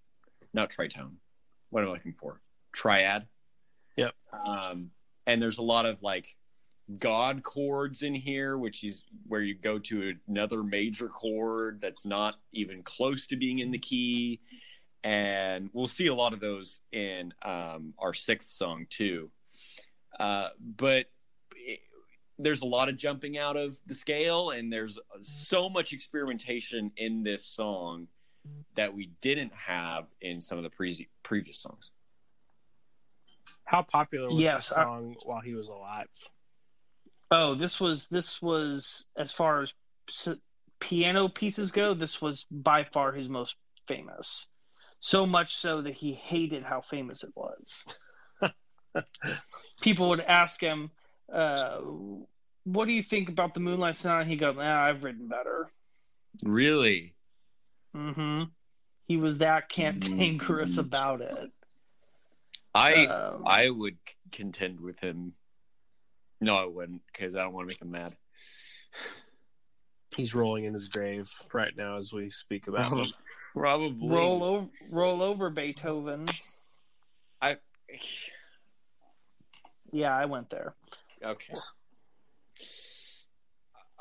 I feel like this sonata is like, it's both the movements that we're going to talk about in this episode are among his like most revered pieces for those who care even slightly more about Beethoven than the average person, because the average person is going to know, you know, the Fifth Symphony and Furie's and, you know, the Ode to Glory or Faith or whatever it is from the Ninth Symphony. Ode to Joy. I was close. Ode to Glory. Ode to Glory. Oh, no, that's Old Glory. That's the flag, isn't it? Yeah. Okay. Okay. Sometimes it's hard. Ode to Joy, but like people know those melodies, but if you kind of take the step to look a little bit deeper into Beethoven, into the well-known Beethoven, this is kind of where you get. Yeah, this is the people that really are more serious about listening to classical music. This is like one of the go-to pieces, right? The all of the serious musicians like hold the Moonlight Sonata in very high regard. Mm-hmm. So much so that the Beatles made an entire song out of its chord sequence played backwards. I believe it. I would expect nothing less from the Beatles, to be honest. But like I said, this is the third movement of the sonata, and I think that this movement stands out in it because the first movement, which we'll get to later, is very, very slow. Second movement is pretty slow as well, not as slow, but still very slow. And then all of a sudden, third final movement, we get this fury of playing, probably among the most furious piano playing ever put down. Mm-hmm. Even regardless of the speed that was playing, the intensity, the darkness underneath all of the notes that are being played. It really is proto-metal. Yep. In the way that it's put together. It's tech death. Yeah, tech death. It is. I mean, the entire song is sweep picking. Like, and there are even sections where it's like there's this really ominous, like, low, like, octave with a fifth dominant that's kind of ruling everything, and then there's your melody on top. That's kind of it's melodic. It's finally a melodic melody. It's not just like sweeping all over the piano, you know. Yeah, when it gets into the I mean like the I think, Ethan, you know what I'm talking about. I can't quite remember what the melody is, but it sounds very sinister because you have those low notes. But it's not just the low notes. It's there's he's not gonna bore you with only one part of the scale in this song. Ever. Mm-hmm. You know, until we get to some, I think there are some sections towards the middle where he does do that, but it's never on the extreme high notes or extreme low notes. There's always something in the mid range for your ears to grab onto, you know, and that's important when you're writing something like this. I will say this was my favorite song out of the set. Ooh. I think I might have to agree with you on that. Oh, although, Fifth's Fifth Symphony Movement 1 is pretty close. I have a close second that we have not gotten to yet that I've been back and forth this whole time on.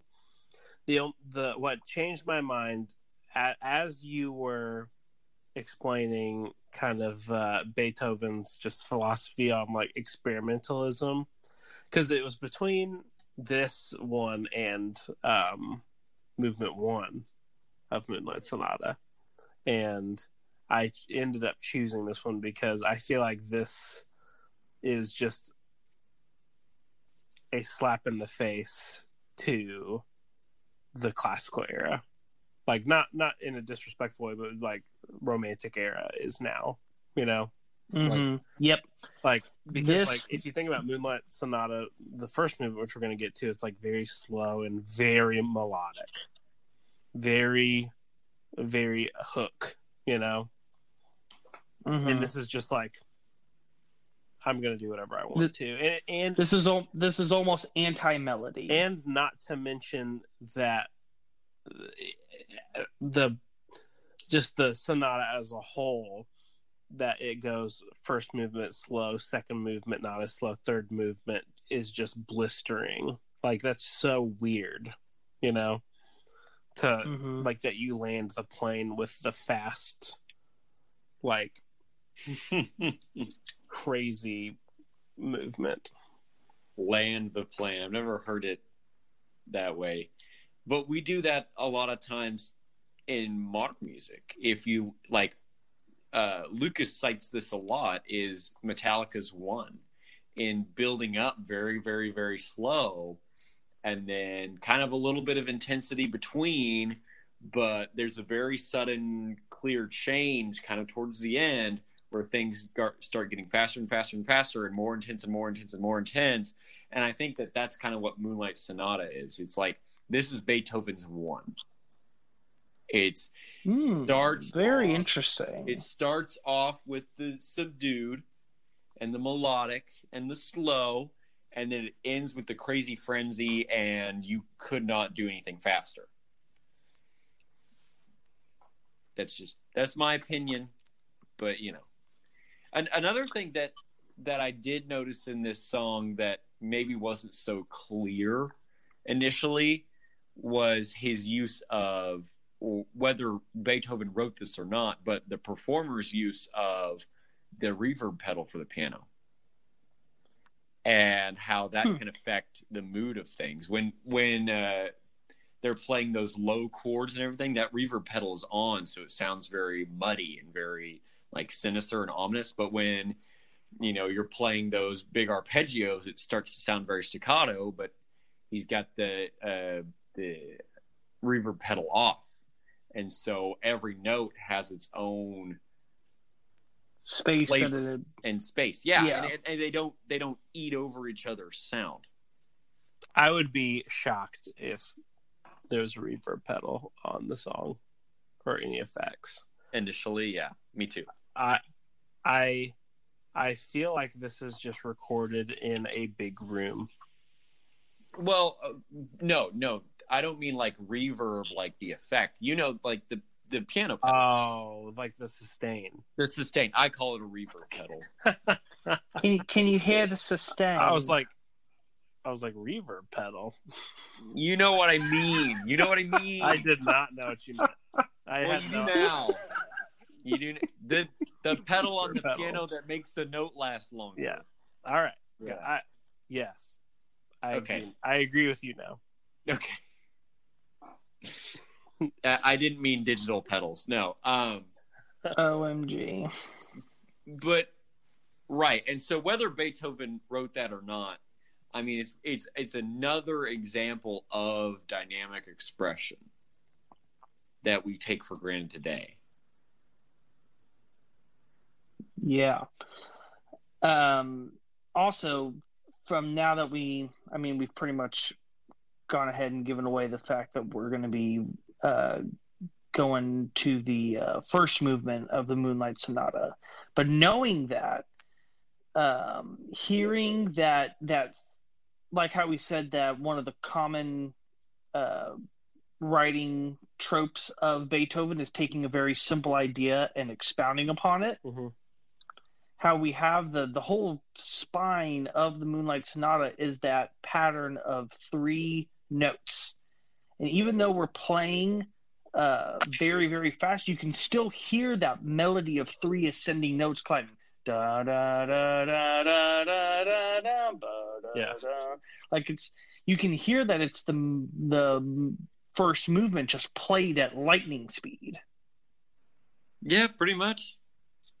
And originally, whenever I had heard the song, I didn't realize that the two of them were part of the same, because I had heard them independently of each other. Yeah. I didn't realize that they were part of the same piece. And so I remember thinking, I was just like, huh, this kind of sounds like the Moonlight Sonata, not realizing that there was more than one part to it. Mm-hmm. And it kind of blew my mind whenever I realized that, oh, the reason it sounds like that is because it's another part of it. And it's one of those things to where when you kind of, when you hear it, you almost can't unhear it. Now you can hear the all throughout the piece, the different parts of that motif playing with each other. Again, he's taking a very simple idea and he's figured out how to expound and stretch it out over three different movements and keep it fresh. Yeah. I think that's very impressive. Yeah, that is true. It's kind of like, I was talking, Lucas, with you about two Dream Theater songs that sounded the same. And I had no idea that they were meant to be part of that 5 movement thing. And when I found that out, I was like, oh, well, like they did a really good job of both kind of masking the fact that they're related, that the two songs are related. But once you found out, it was clear as day. Yeah, once you hear the motif, you're just like, oh. Right. Exactly. So yeah, and kind of in the same way that we were saying that, you know, the places where classical music has survived has been in orchestral music and it's been in prog music, because they're the ones that are, you know, still using all these ideas of multi-part suites and recapitulation and theme and variation, all these things that these devices that these classical composers used, they're using them in progressive music. I find that's why I love classical music so much, is because it's like it reminds me of listening to prog. Yeah.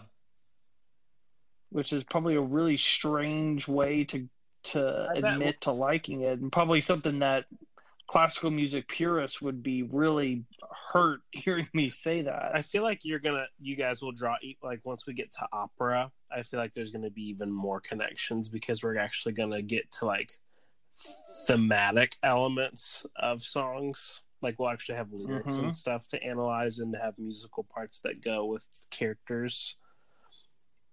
It's going to. Oh yeah, I already can tell you that I am becoming more and more of a fan of opera lately.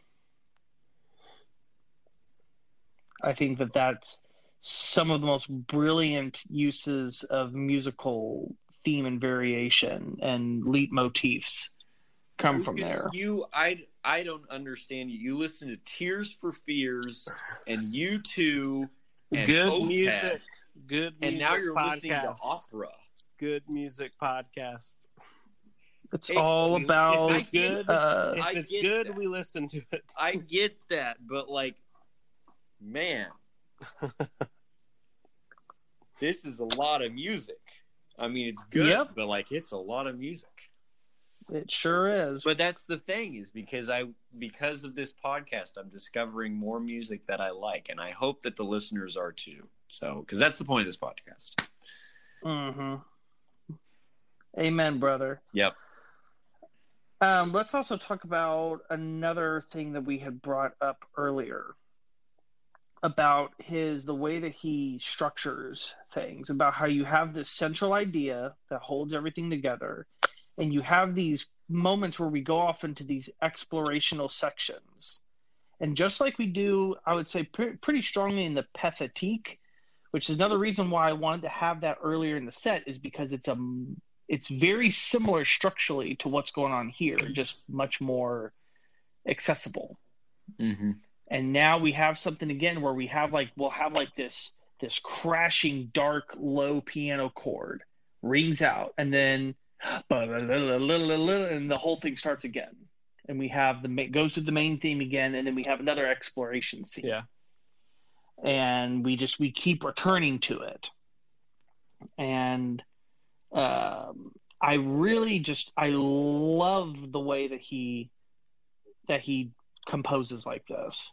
It makes for the songs to be very exciting, because it's like you don't know where he's going to go when he's going into these expositional sections where he's exploring the themes, but you kind of are always anticipating the comeback.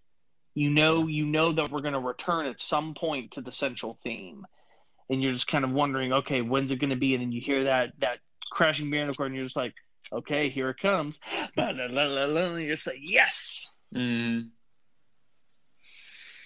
Yep. Well, I think we should now officially talk about the first movement of Moonlight Sonata. Yes.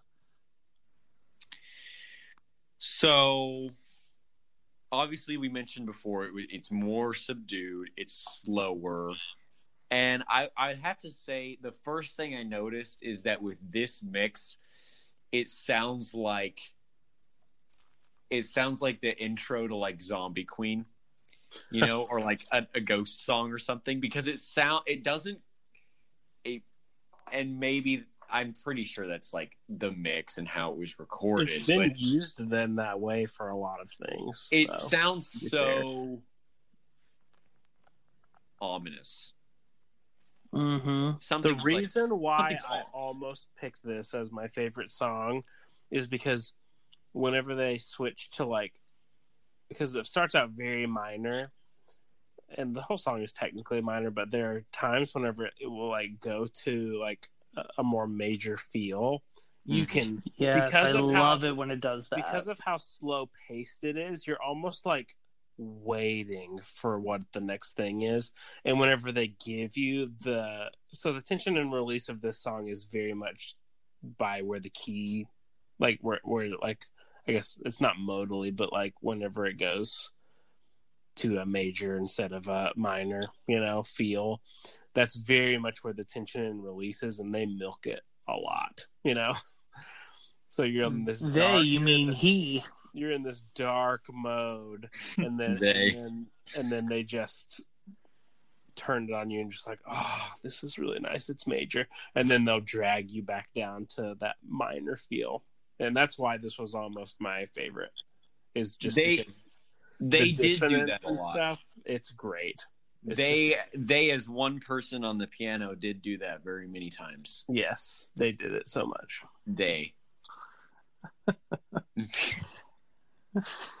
We're not going to let it go until Ethan acknowledges that. Okay. It's the moments where it switches, those are my favorite parts of this piece. You have these brief moments where it just like it is beautiful, even when it is in the darker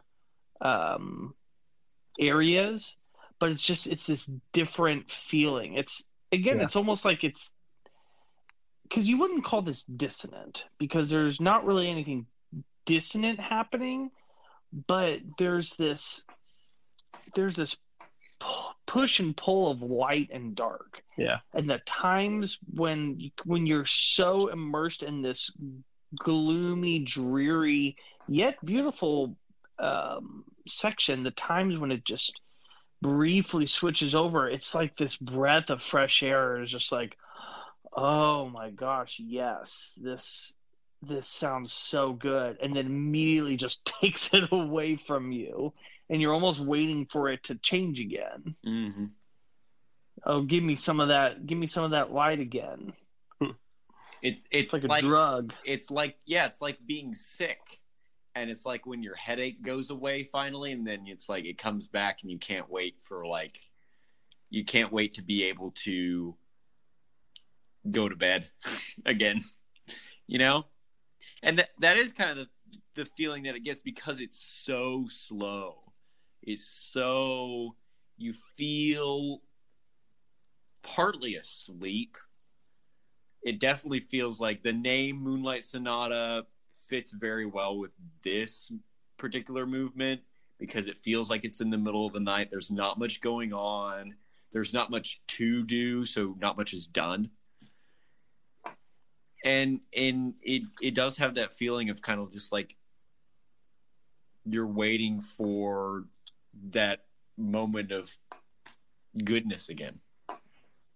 Yeah, and also if you're listening to this for the first time, and you don't know what this is about, a normal person would expect for there to be like some kind of change, some kind of twist. Like you think that it's going to pick up, especially now if you're listening to this set. I'm sure now at this point you're being conditioned to expect there to be twists and turns. And I think at this point, this does fit kind of, I guess, what you would call the normal fifth song, but in a really different way. Because this song, while is a break, especially from the insanity of the previous song, there's really still more tension being created. Yeah. There's brief moments of release of tension, but for the most part in this part of the set, we're still building tension, because the tension is not really going to be resolved till we get to the final song of the set. Oh yeah. Oh yeah. And it gets very resolved. It's as good super as you can ever resolve anything. It takes a while for it to resolve, but there's a wonderful, huge, suspended. Whenever we talk about catharsis moment, this is the pinnacle. This is the greatest moment of catharsis. I don't know about in the history of writing. This is the most.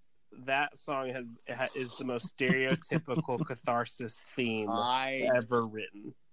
If we look at the context of his life, I would agree. So we should go ahead and get into this song, because we're already talking about it. So, Lucas, can you introduce the full name? Yes, this is Symphony Number 9, Movement 4. Wait. Also known as the Ode to Joy. Okay, so this... You mentioned that this was the fourth movement, but it's like 20 minutes.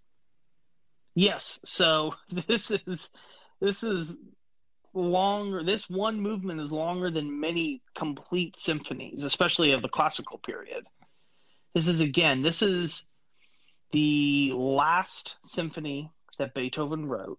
Correct. One of the last pieces that he wrote in his entire life, and this is him after a lifetime of breaking rules and him just going, screw it. Every rule there is to break, we're going to break it. See, that... Like this was the first time that voices were ever used in the symphony. That was like a big time no-no. And he was just like, heck, I'm Beethoven. I can do what I want. See, this is why I would boom, voices. This is like Beethoven's Octavarium. I would agree with that. Right, in the fact that like there's so much significance to like his life. There's a lot of like different theme and variation with the main theme. There's a lot of callback. The instrumentation gives off a lot of different moods, and you don't really know quite where you stand emotionally throughout the whole thing, and you kind of play out these different images in your head when you're listening to it. It's really intense, and I would say that's why this is my favorite song.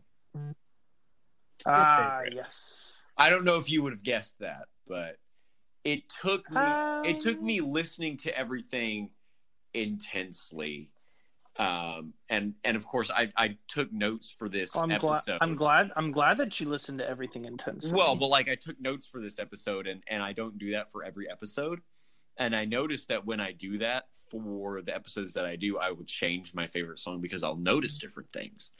I will pick apart every single section, you know, and how that feels and what musically is going on and the different vibe it puts off. And there's so many different emotions in this song and so many different twists and turns, just densely packed with twists and turns that I wouldn't have noticed had I had my brain off. And if I had not super intensely looked at all these songs, I probably would have also picked the third movement of Moonlight Sonata as my favorite. But having really closely examined this song and trying to pick it apart, there's so much to pick apart. So we should go ahead and start doing that. But I'm there's this, as Ethan pointed out, this is a 20-minute song, or maybe Grant, you said it. I can't remember. Either one doesn't matter. This is longer than many full symphonies, and this is just the fourth movement. But you could almost say that this is like where his entire career was leading up to. Mm-hmm. And when you know that this is like his final work, that at this point he was pretty much completely deaf, and to come out with something so profound and so legendary and something that has endured in the way that this piece has, I think that it just adds more and more to the stature of the song. Mm-hmm. I think that this truly is like his great achievement. Yeah. Do you think that he would agree with you that this is his greatest achievement? I think that he would, because of the fact that something so inherently controversial would become, and this was an immediate success, just showing that now at this point, you know, kind of everyone was on the same page as him as far as, you know, we are now in a new age. Mm-hmm. So do you think that this was what concretely cemented the romantic, like if the romantic? No, I would say that it was already well underway at this point. But I would say at this point now, it wasn't just Beethoven being crazy over here doing all this stuff, but now his contemporaries were starting to follow his lead. And so I think that it was him cementing himself in history as the, like, the victor of the creation of the entire genre, pretty much. I believe so, yes. He, because this came out in 1828, and I want to say he died in 1832. Mm. Mm. So, you know, this was definitely, for sure, it was the last symphony. I would have to double check if it was the last composition at all that he made, or if he had released a couple of smaller things afterward, but definitely the last symphony. And his hearing is pretty much gone at this point, which is insane, because again, this is why I say that this is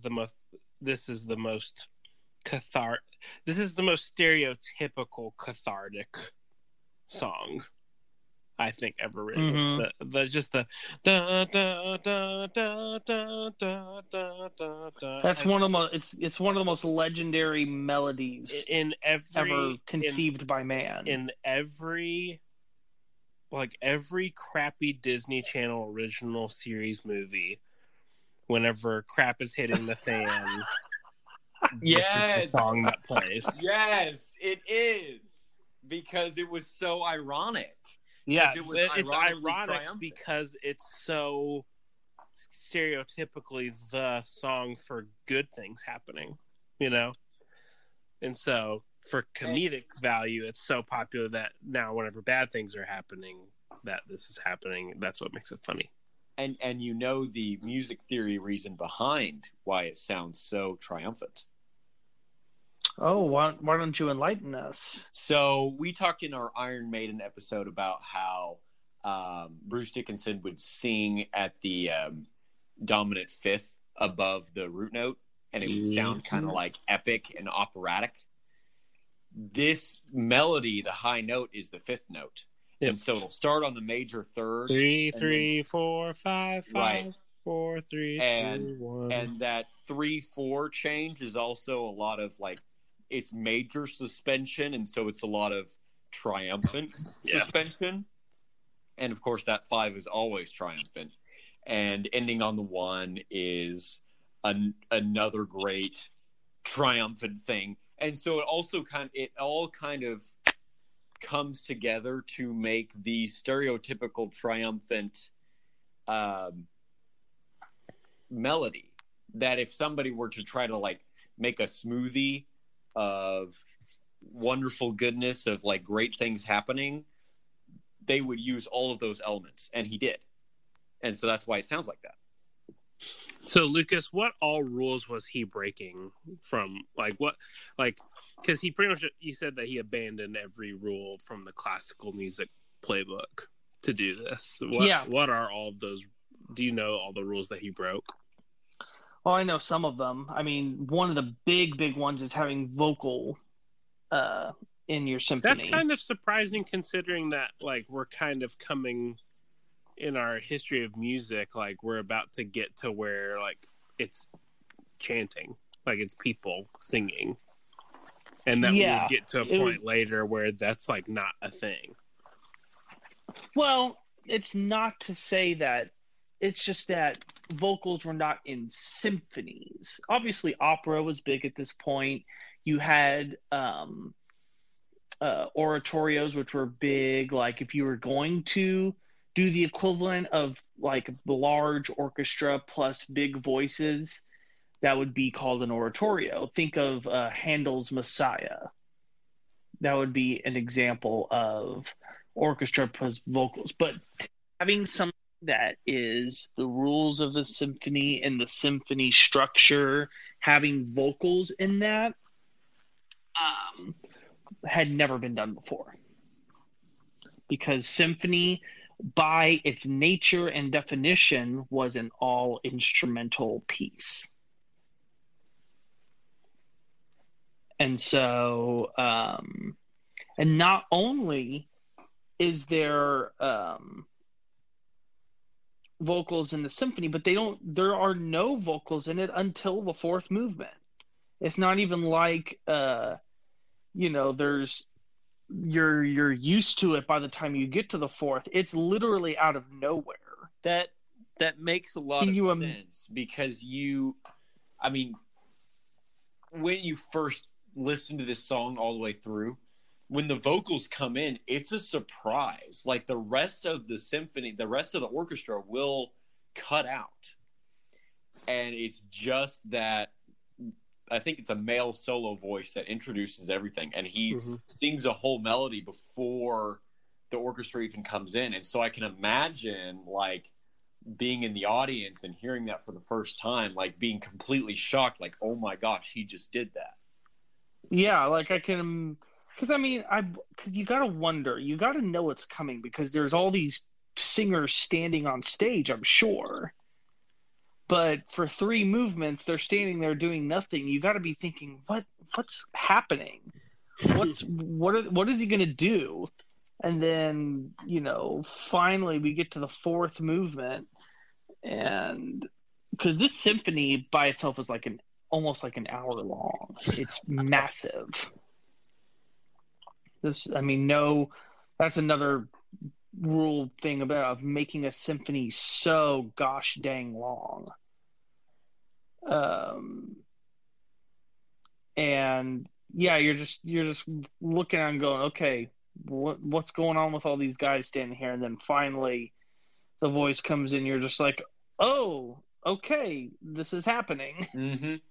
Yeah, I can't imagine at all what it must have been like to be in that audience and be going, this doesn't happen. What's happening? One of the things I will say that it's very off-putting to us today to listen to vocals that are performed like this.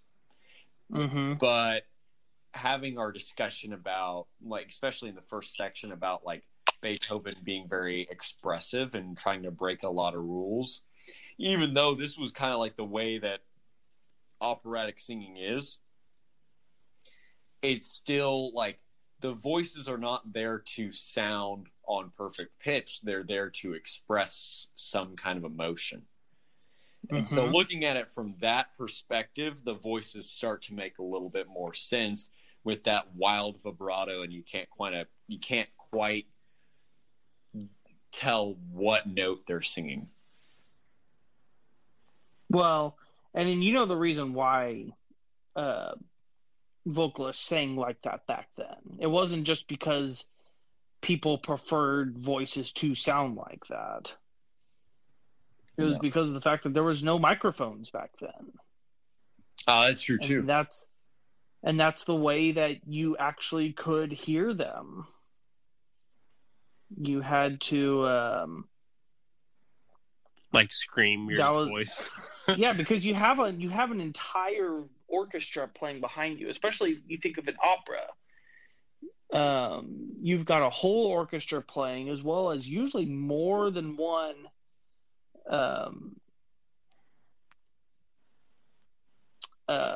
singer singing. And so it's, if you've got this giant hall and you're just singing like people would sing today, there's no possible way you'll be heard. And so that technique is absolutely essential for even being heard. And that's why they sound like that. It's not just because old people like the way that sounds. Now, of course, because that was pretty much the only way they ever heard people sing, they got used to it. But that there's a very particular, and it's also, if opera singers were to sing like that in today's auditorium, you wouldn't hear them because the architecture does not support natural sound. It's meant to support amplified sound. And so the way that the opera houses and the theaters were constructed were to give as much resonance and noise, bouncing, and reverberation as possible. So that's the reason why the voices sound like that. But yes, and also when you sing like that, you're able to convey a lot of emotion. So let's talk about what they're actually saying. Oh, yeah, let's do that, please. The first one with lyrics, it didn't even register to me that this would be about. Which I think, again, in the same way that his Ninth Symphony goes until the final movement to include vocals, and the surprise that must have for anyone that's listening to this set and is not familiar with this piece, I'm sure they're going to be equally as taken by surprise by the vocals all of a sudden just cutting in. Mm. So if you see that the same thing is happening here, mm-hmm. Artificial recreation, if you will. All right. So what's this song about? So Beethoven did not write the words to this. This is a pre-existing poem called "The Ode to Joy" by Friedrich Schiller. Mm. I mean, he adds a couple of words here and there just to give it a little more, like the very intro part when the voice sings by itself. Beethoven wrote that part, but then right when it goes into the The Friederschöne Götterfugen on the that's been written before, and obviously it's in German. Mm-hmm. So pretty much it's just about the men coming together, creating a better tomorrow. All men shall become brothers wherever your gentle wings hover. Every creature drinks in joy at nature's breast. Good and evil alike follow her trail of roses. Even the worm was given desire, and the cherub stands before God. Be embraced, you millions. The kiss is for the whole world. Brothers above the canopy of stars must dwell a loving father. Like, pretty much it's just like it's a song of togetherness, of happiness, almost like a paradise where there's no evil left in the world and the entire world lives in peace. Oh my gosh. It's like a We Are the World. Yeah. When you said the word paradise, that's exactly it. That's exactly the vibe that I got from a lot of the sections. That's crazy. I didn't write down that word, but like the adjectives that I was using all point to that. Like a lot of towards the end, like it is. I said like the strings hearken to a final frenzy of instruments, the choir and the full orchestra together chasing each other across fields and forests and down hills in a happy and innocent manner. Right? That's just, that wasn't meant to be poetic. That's literally just what it felt like. But that's crazy because it's like, that's exactly what it is. Oh my gosh.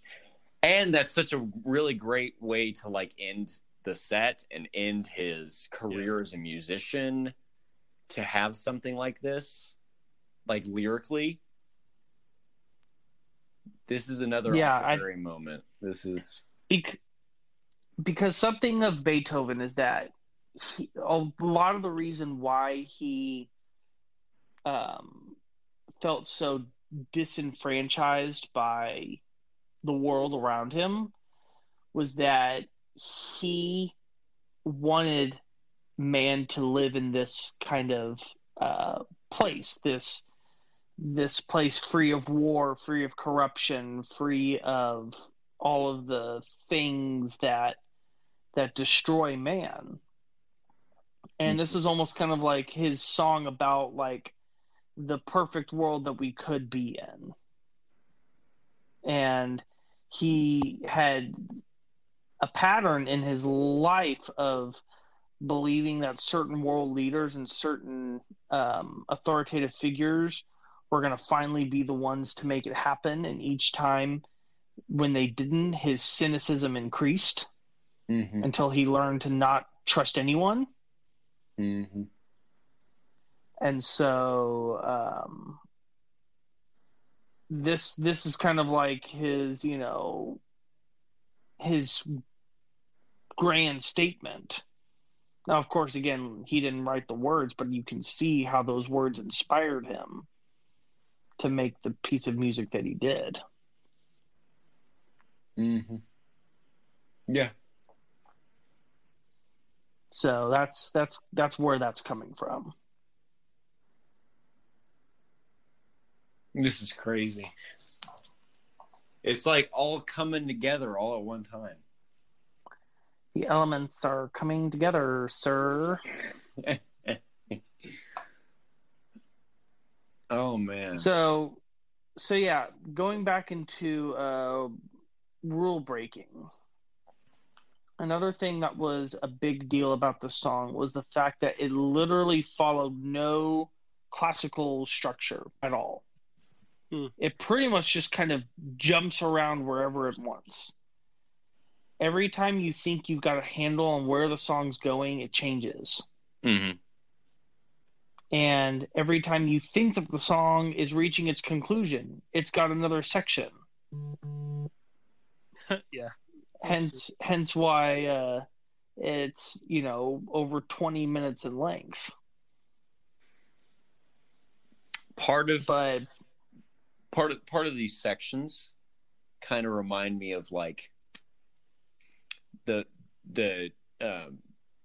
Devin Townsend's recent album, and the fact that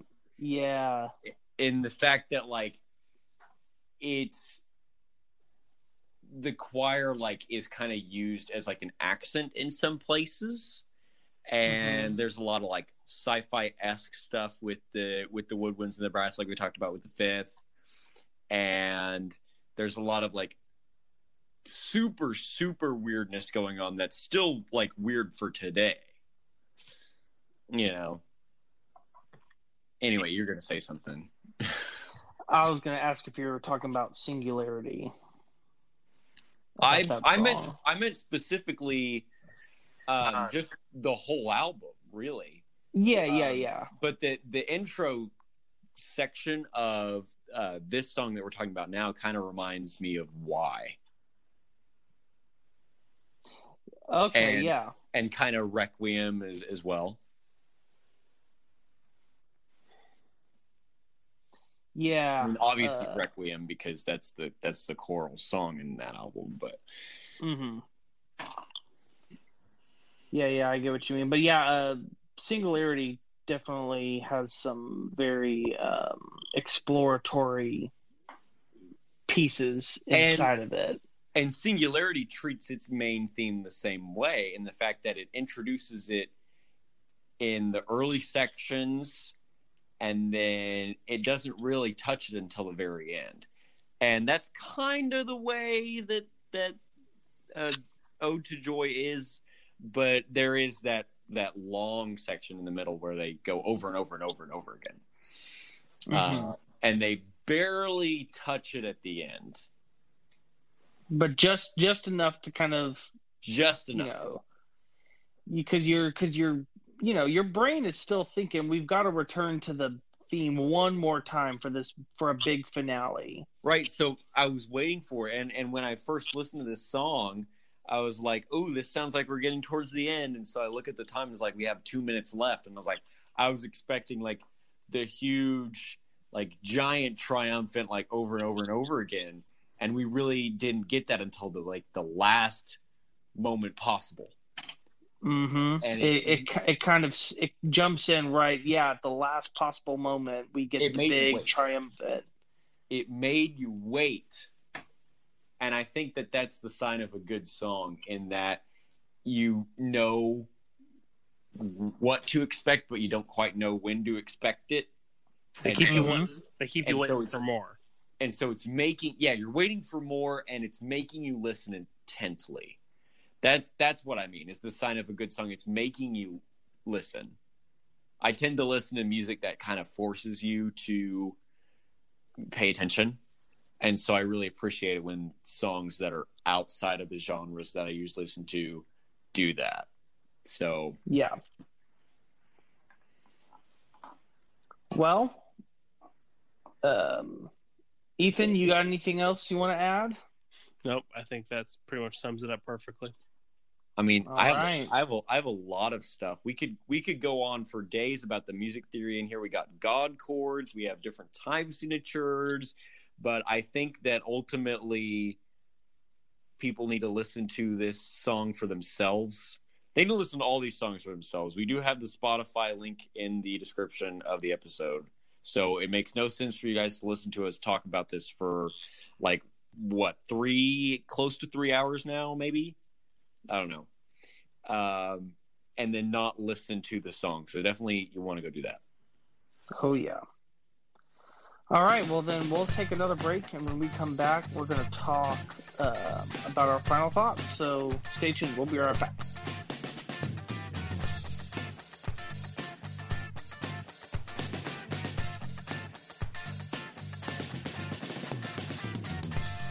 Hey, what's up, everybody? It's Ethan. Welcome back to the Good Music Podcast. We just got done analyzing our 6 songs from the Spotify playlist from Beethoven, which was Symphony Number 5, Movement 1, The Pathetique, Für Elise, Moonlight Sonata, Movement 3, Moonlight Sonata, Movement 1, and finally Ode to Joy. Now it's time for our last segment, Final Thoughts. So, Grant, after listening to the songs, what are your final thoughts? I wouldn't say most. Actually, I would say most. Most of the songs in this set I've heard before. And half of them I've heard all the way through before. And that's really something that I didn't expect after Lucas had said we were going to do a Beethoven episode. I expected like a lot of these songs to be something that I had no idea what they would have even sounded like or anything. But it's really surprising to know how much music actually is Beethoven, kind of be reminded of that fact. Even though I knew it, I just wasn't aware of the fact that I knew as much Beethoven music as I did. Mm-hmm. And I think that's something that's really, like we talked about this in the first section, that it's really interesting. What's the word I'm looking for? It kind of demonstrates how much of an influence he was over music, that today we can even know, even if we don't know it's Beethoven songs, but know the melodies that he wrote, that they've lasted for 200 years, almost 200 years now for some of them. And it's really great to hear how he was like busting the mold, whereas like everybody's trying to do that today. Everybody's trying to be the next like rebel against like the music establishment and like how music is, and that he was the one to kind of like start that. That's like fantastic, because we've gotten some bad music, but we've gotten some great music from doing that, from trying something new and trying to do something that people wouldn't expect, and trying to play with dynamics and play with people's heads and mix and match different things. And of course, God chords, which we didn't even talk about. And I don't know. It's just, there's a lot to unpack with this final thoughts section, I think, because he's so far back in our understanding of history, and yet very recent in a cosmic sense, that he's in that sweet spot to have so much influence. And it's really hard to come up with one final thought, but I think you can have multiple final thoughts. I mean, I think that is, well, I like to kind of keep it to one, but I think my ultimate final thought is the fact that he is an important composer, and we talk about a lot of influential bands here that maybe aren't like mainstream or anything, or maybe they aren't like objectively good, but they're still very influential. And I'm not going to point out any because I don't want to offend Lucas, but I would argue that like Beethoven is objectively good. Like he has objectively good technique and skill level and also composition level, but he's also influential after centuries. And I think that's the takeaway, is that he's one of those once in a million years kind of people, kind of like the Beatles, even though they were only like 150 years later. He's one of those few and far between people that we really should pay attention to and maybe listen a little bit more to. So I'm probably going to go listen to, Moonlight Sonata all the way through, because I've never actually heard the second part. So that was kind of a chaotic final thought, because there's a lot, but we'll just leave it at that. Yeah. I think to me it's important. The more we do the podcast, the more important I realize it is for me to have context on where the artist was and where the music was at the time, for me to truly appreciate it. Because it's one thing to look at it, and I 1,000,000% agree with Grant and how influential he was musically, and to take it and and just what he was doing at the time. But it like cements it for me when you realize that like he was the driving force behind like challenging where music was at the time. And it make, because a lot of people would put Chopin and Bach and Beethoven and Mozart and like all the like classical just gets dumped into the same, you know, it's like the orchestral time period, you know, and there was an orchestral time period, but like each version of that time period had really rigid things about it that made it that time period. So to listen with a new ear to be like, okay, Beethoven was cutting edge, like in a weird kind of, like he was, again, anti-establishment, whatever you want to call it. He was like, I don't like that how boxed in it is. There's a lot more that we could be doing. And to see him like win, you know, especially like Ode to Joy being the almost like the victory battle cry for his entire musical mark on the world, kind of seeing it through that lens, it makes me appreciate Beethoven obviously more as a musical genius, but also like kind of that the spirit of Beethoven. That's what really stood out to me, and that's what makes me appreciate him even more. Can we start a band called The Spirit of Beethoven? Yes, we can. Oh, Lord. Maybe. So my journey through classical music has been going on a little bit longer. It started probably about 4 or 5 years ago, but doing research for this episode, and really I had started to become familiar with the music of Beethoven, but it was so interesting, and I'm finding that this is starting to become one of my favorite parts of doing research for any artist, is getting to know them as a person and seeing how much of that person really brought what the music was, and just seeing his highs and his lows, and seeing what his music meant to him, and how him striving for what he wanted and what he was trying to achieve literally changed not just music, but the world. The entire world was impacted by what he did. And very few people can say that they changed the world with their music. And he is definitely one of them. I mean, the Symphony No. 5 is the only music right now that is in space on a satellite looking for alien life. That's the music that they chose to represent Earth music.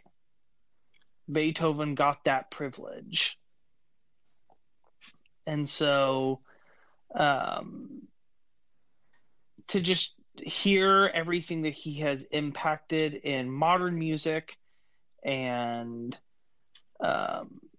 it's really fun to get to kind of now peel back this part of music, to kind of start to really analyze what's going on here, what were the forms, what were the rules, and seeing how these important composers broke that rules, or in some cases mastered the rules. I think that they're both interesting to kind of see, you know, where the paths lead them. And I'm very, very excited to continue to unlock this time period, especially, you know, we'll get to go in really deep detail in the history of music section, but this is not going to be the last time that we spend an entire episode on a composer. I think that these are going to make for some very fun episodes and for some very enlightening lessons on just kind of the nature of music and why we have the music that we have today. All right. So with that, thank you everyone for listening to this episode. We hope that you enjoyed it. We hope that you liked us talking about something a little bit different than all the modern music that we normally do. And if you did enjoy it, please make sure to hit the subscribe button. And we've got new episodes every Monday morning, 9 a.m. Central. Next week, we are jumping back into the modern world. It is time for us to look at another heavy metal group, and I'm really excited about this because this is an episode I've been planning to do for a very long time, and I'm finally now feel like it's the right time to do it. I know that Grant is very excited about it. We're going to be talking about Pantera next week, so make sure that you guys. Make sure you guys tune in to hear us on that episode. Check us out on social media. We're on Facebook and Instagram, and leave us a comment. Let us know what artists you want us to talk about in the future. And with that, I'm Lucas. I'm Grant. I'm Ethan. Keep on listening to good music.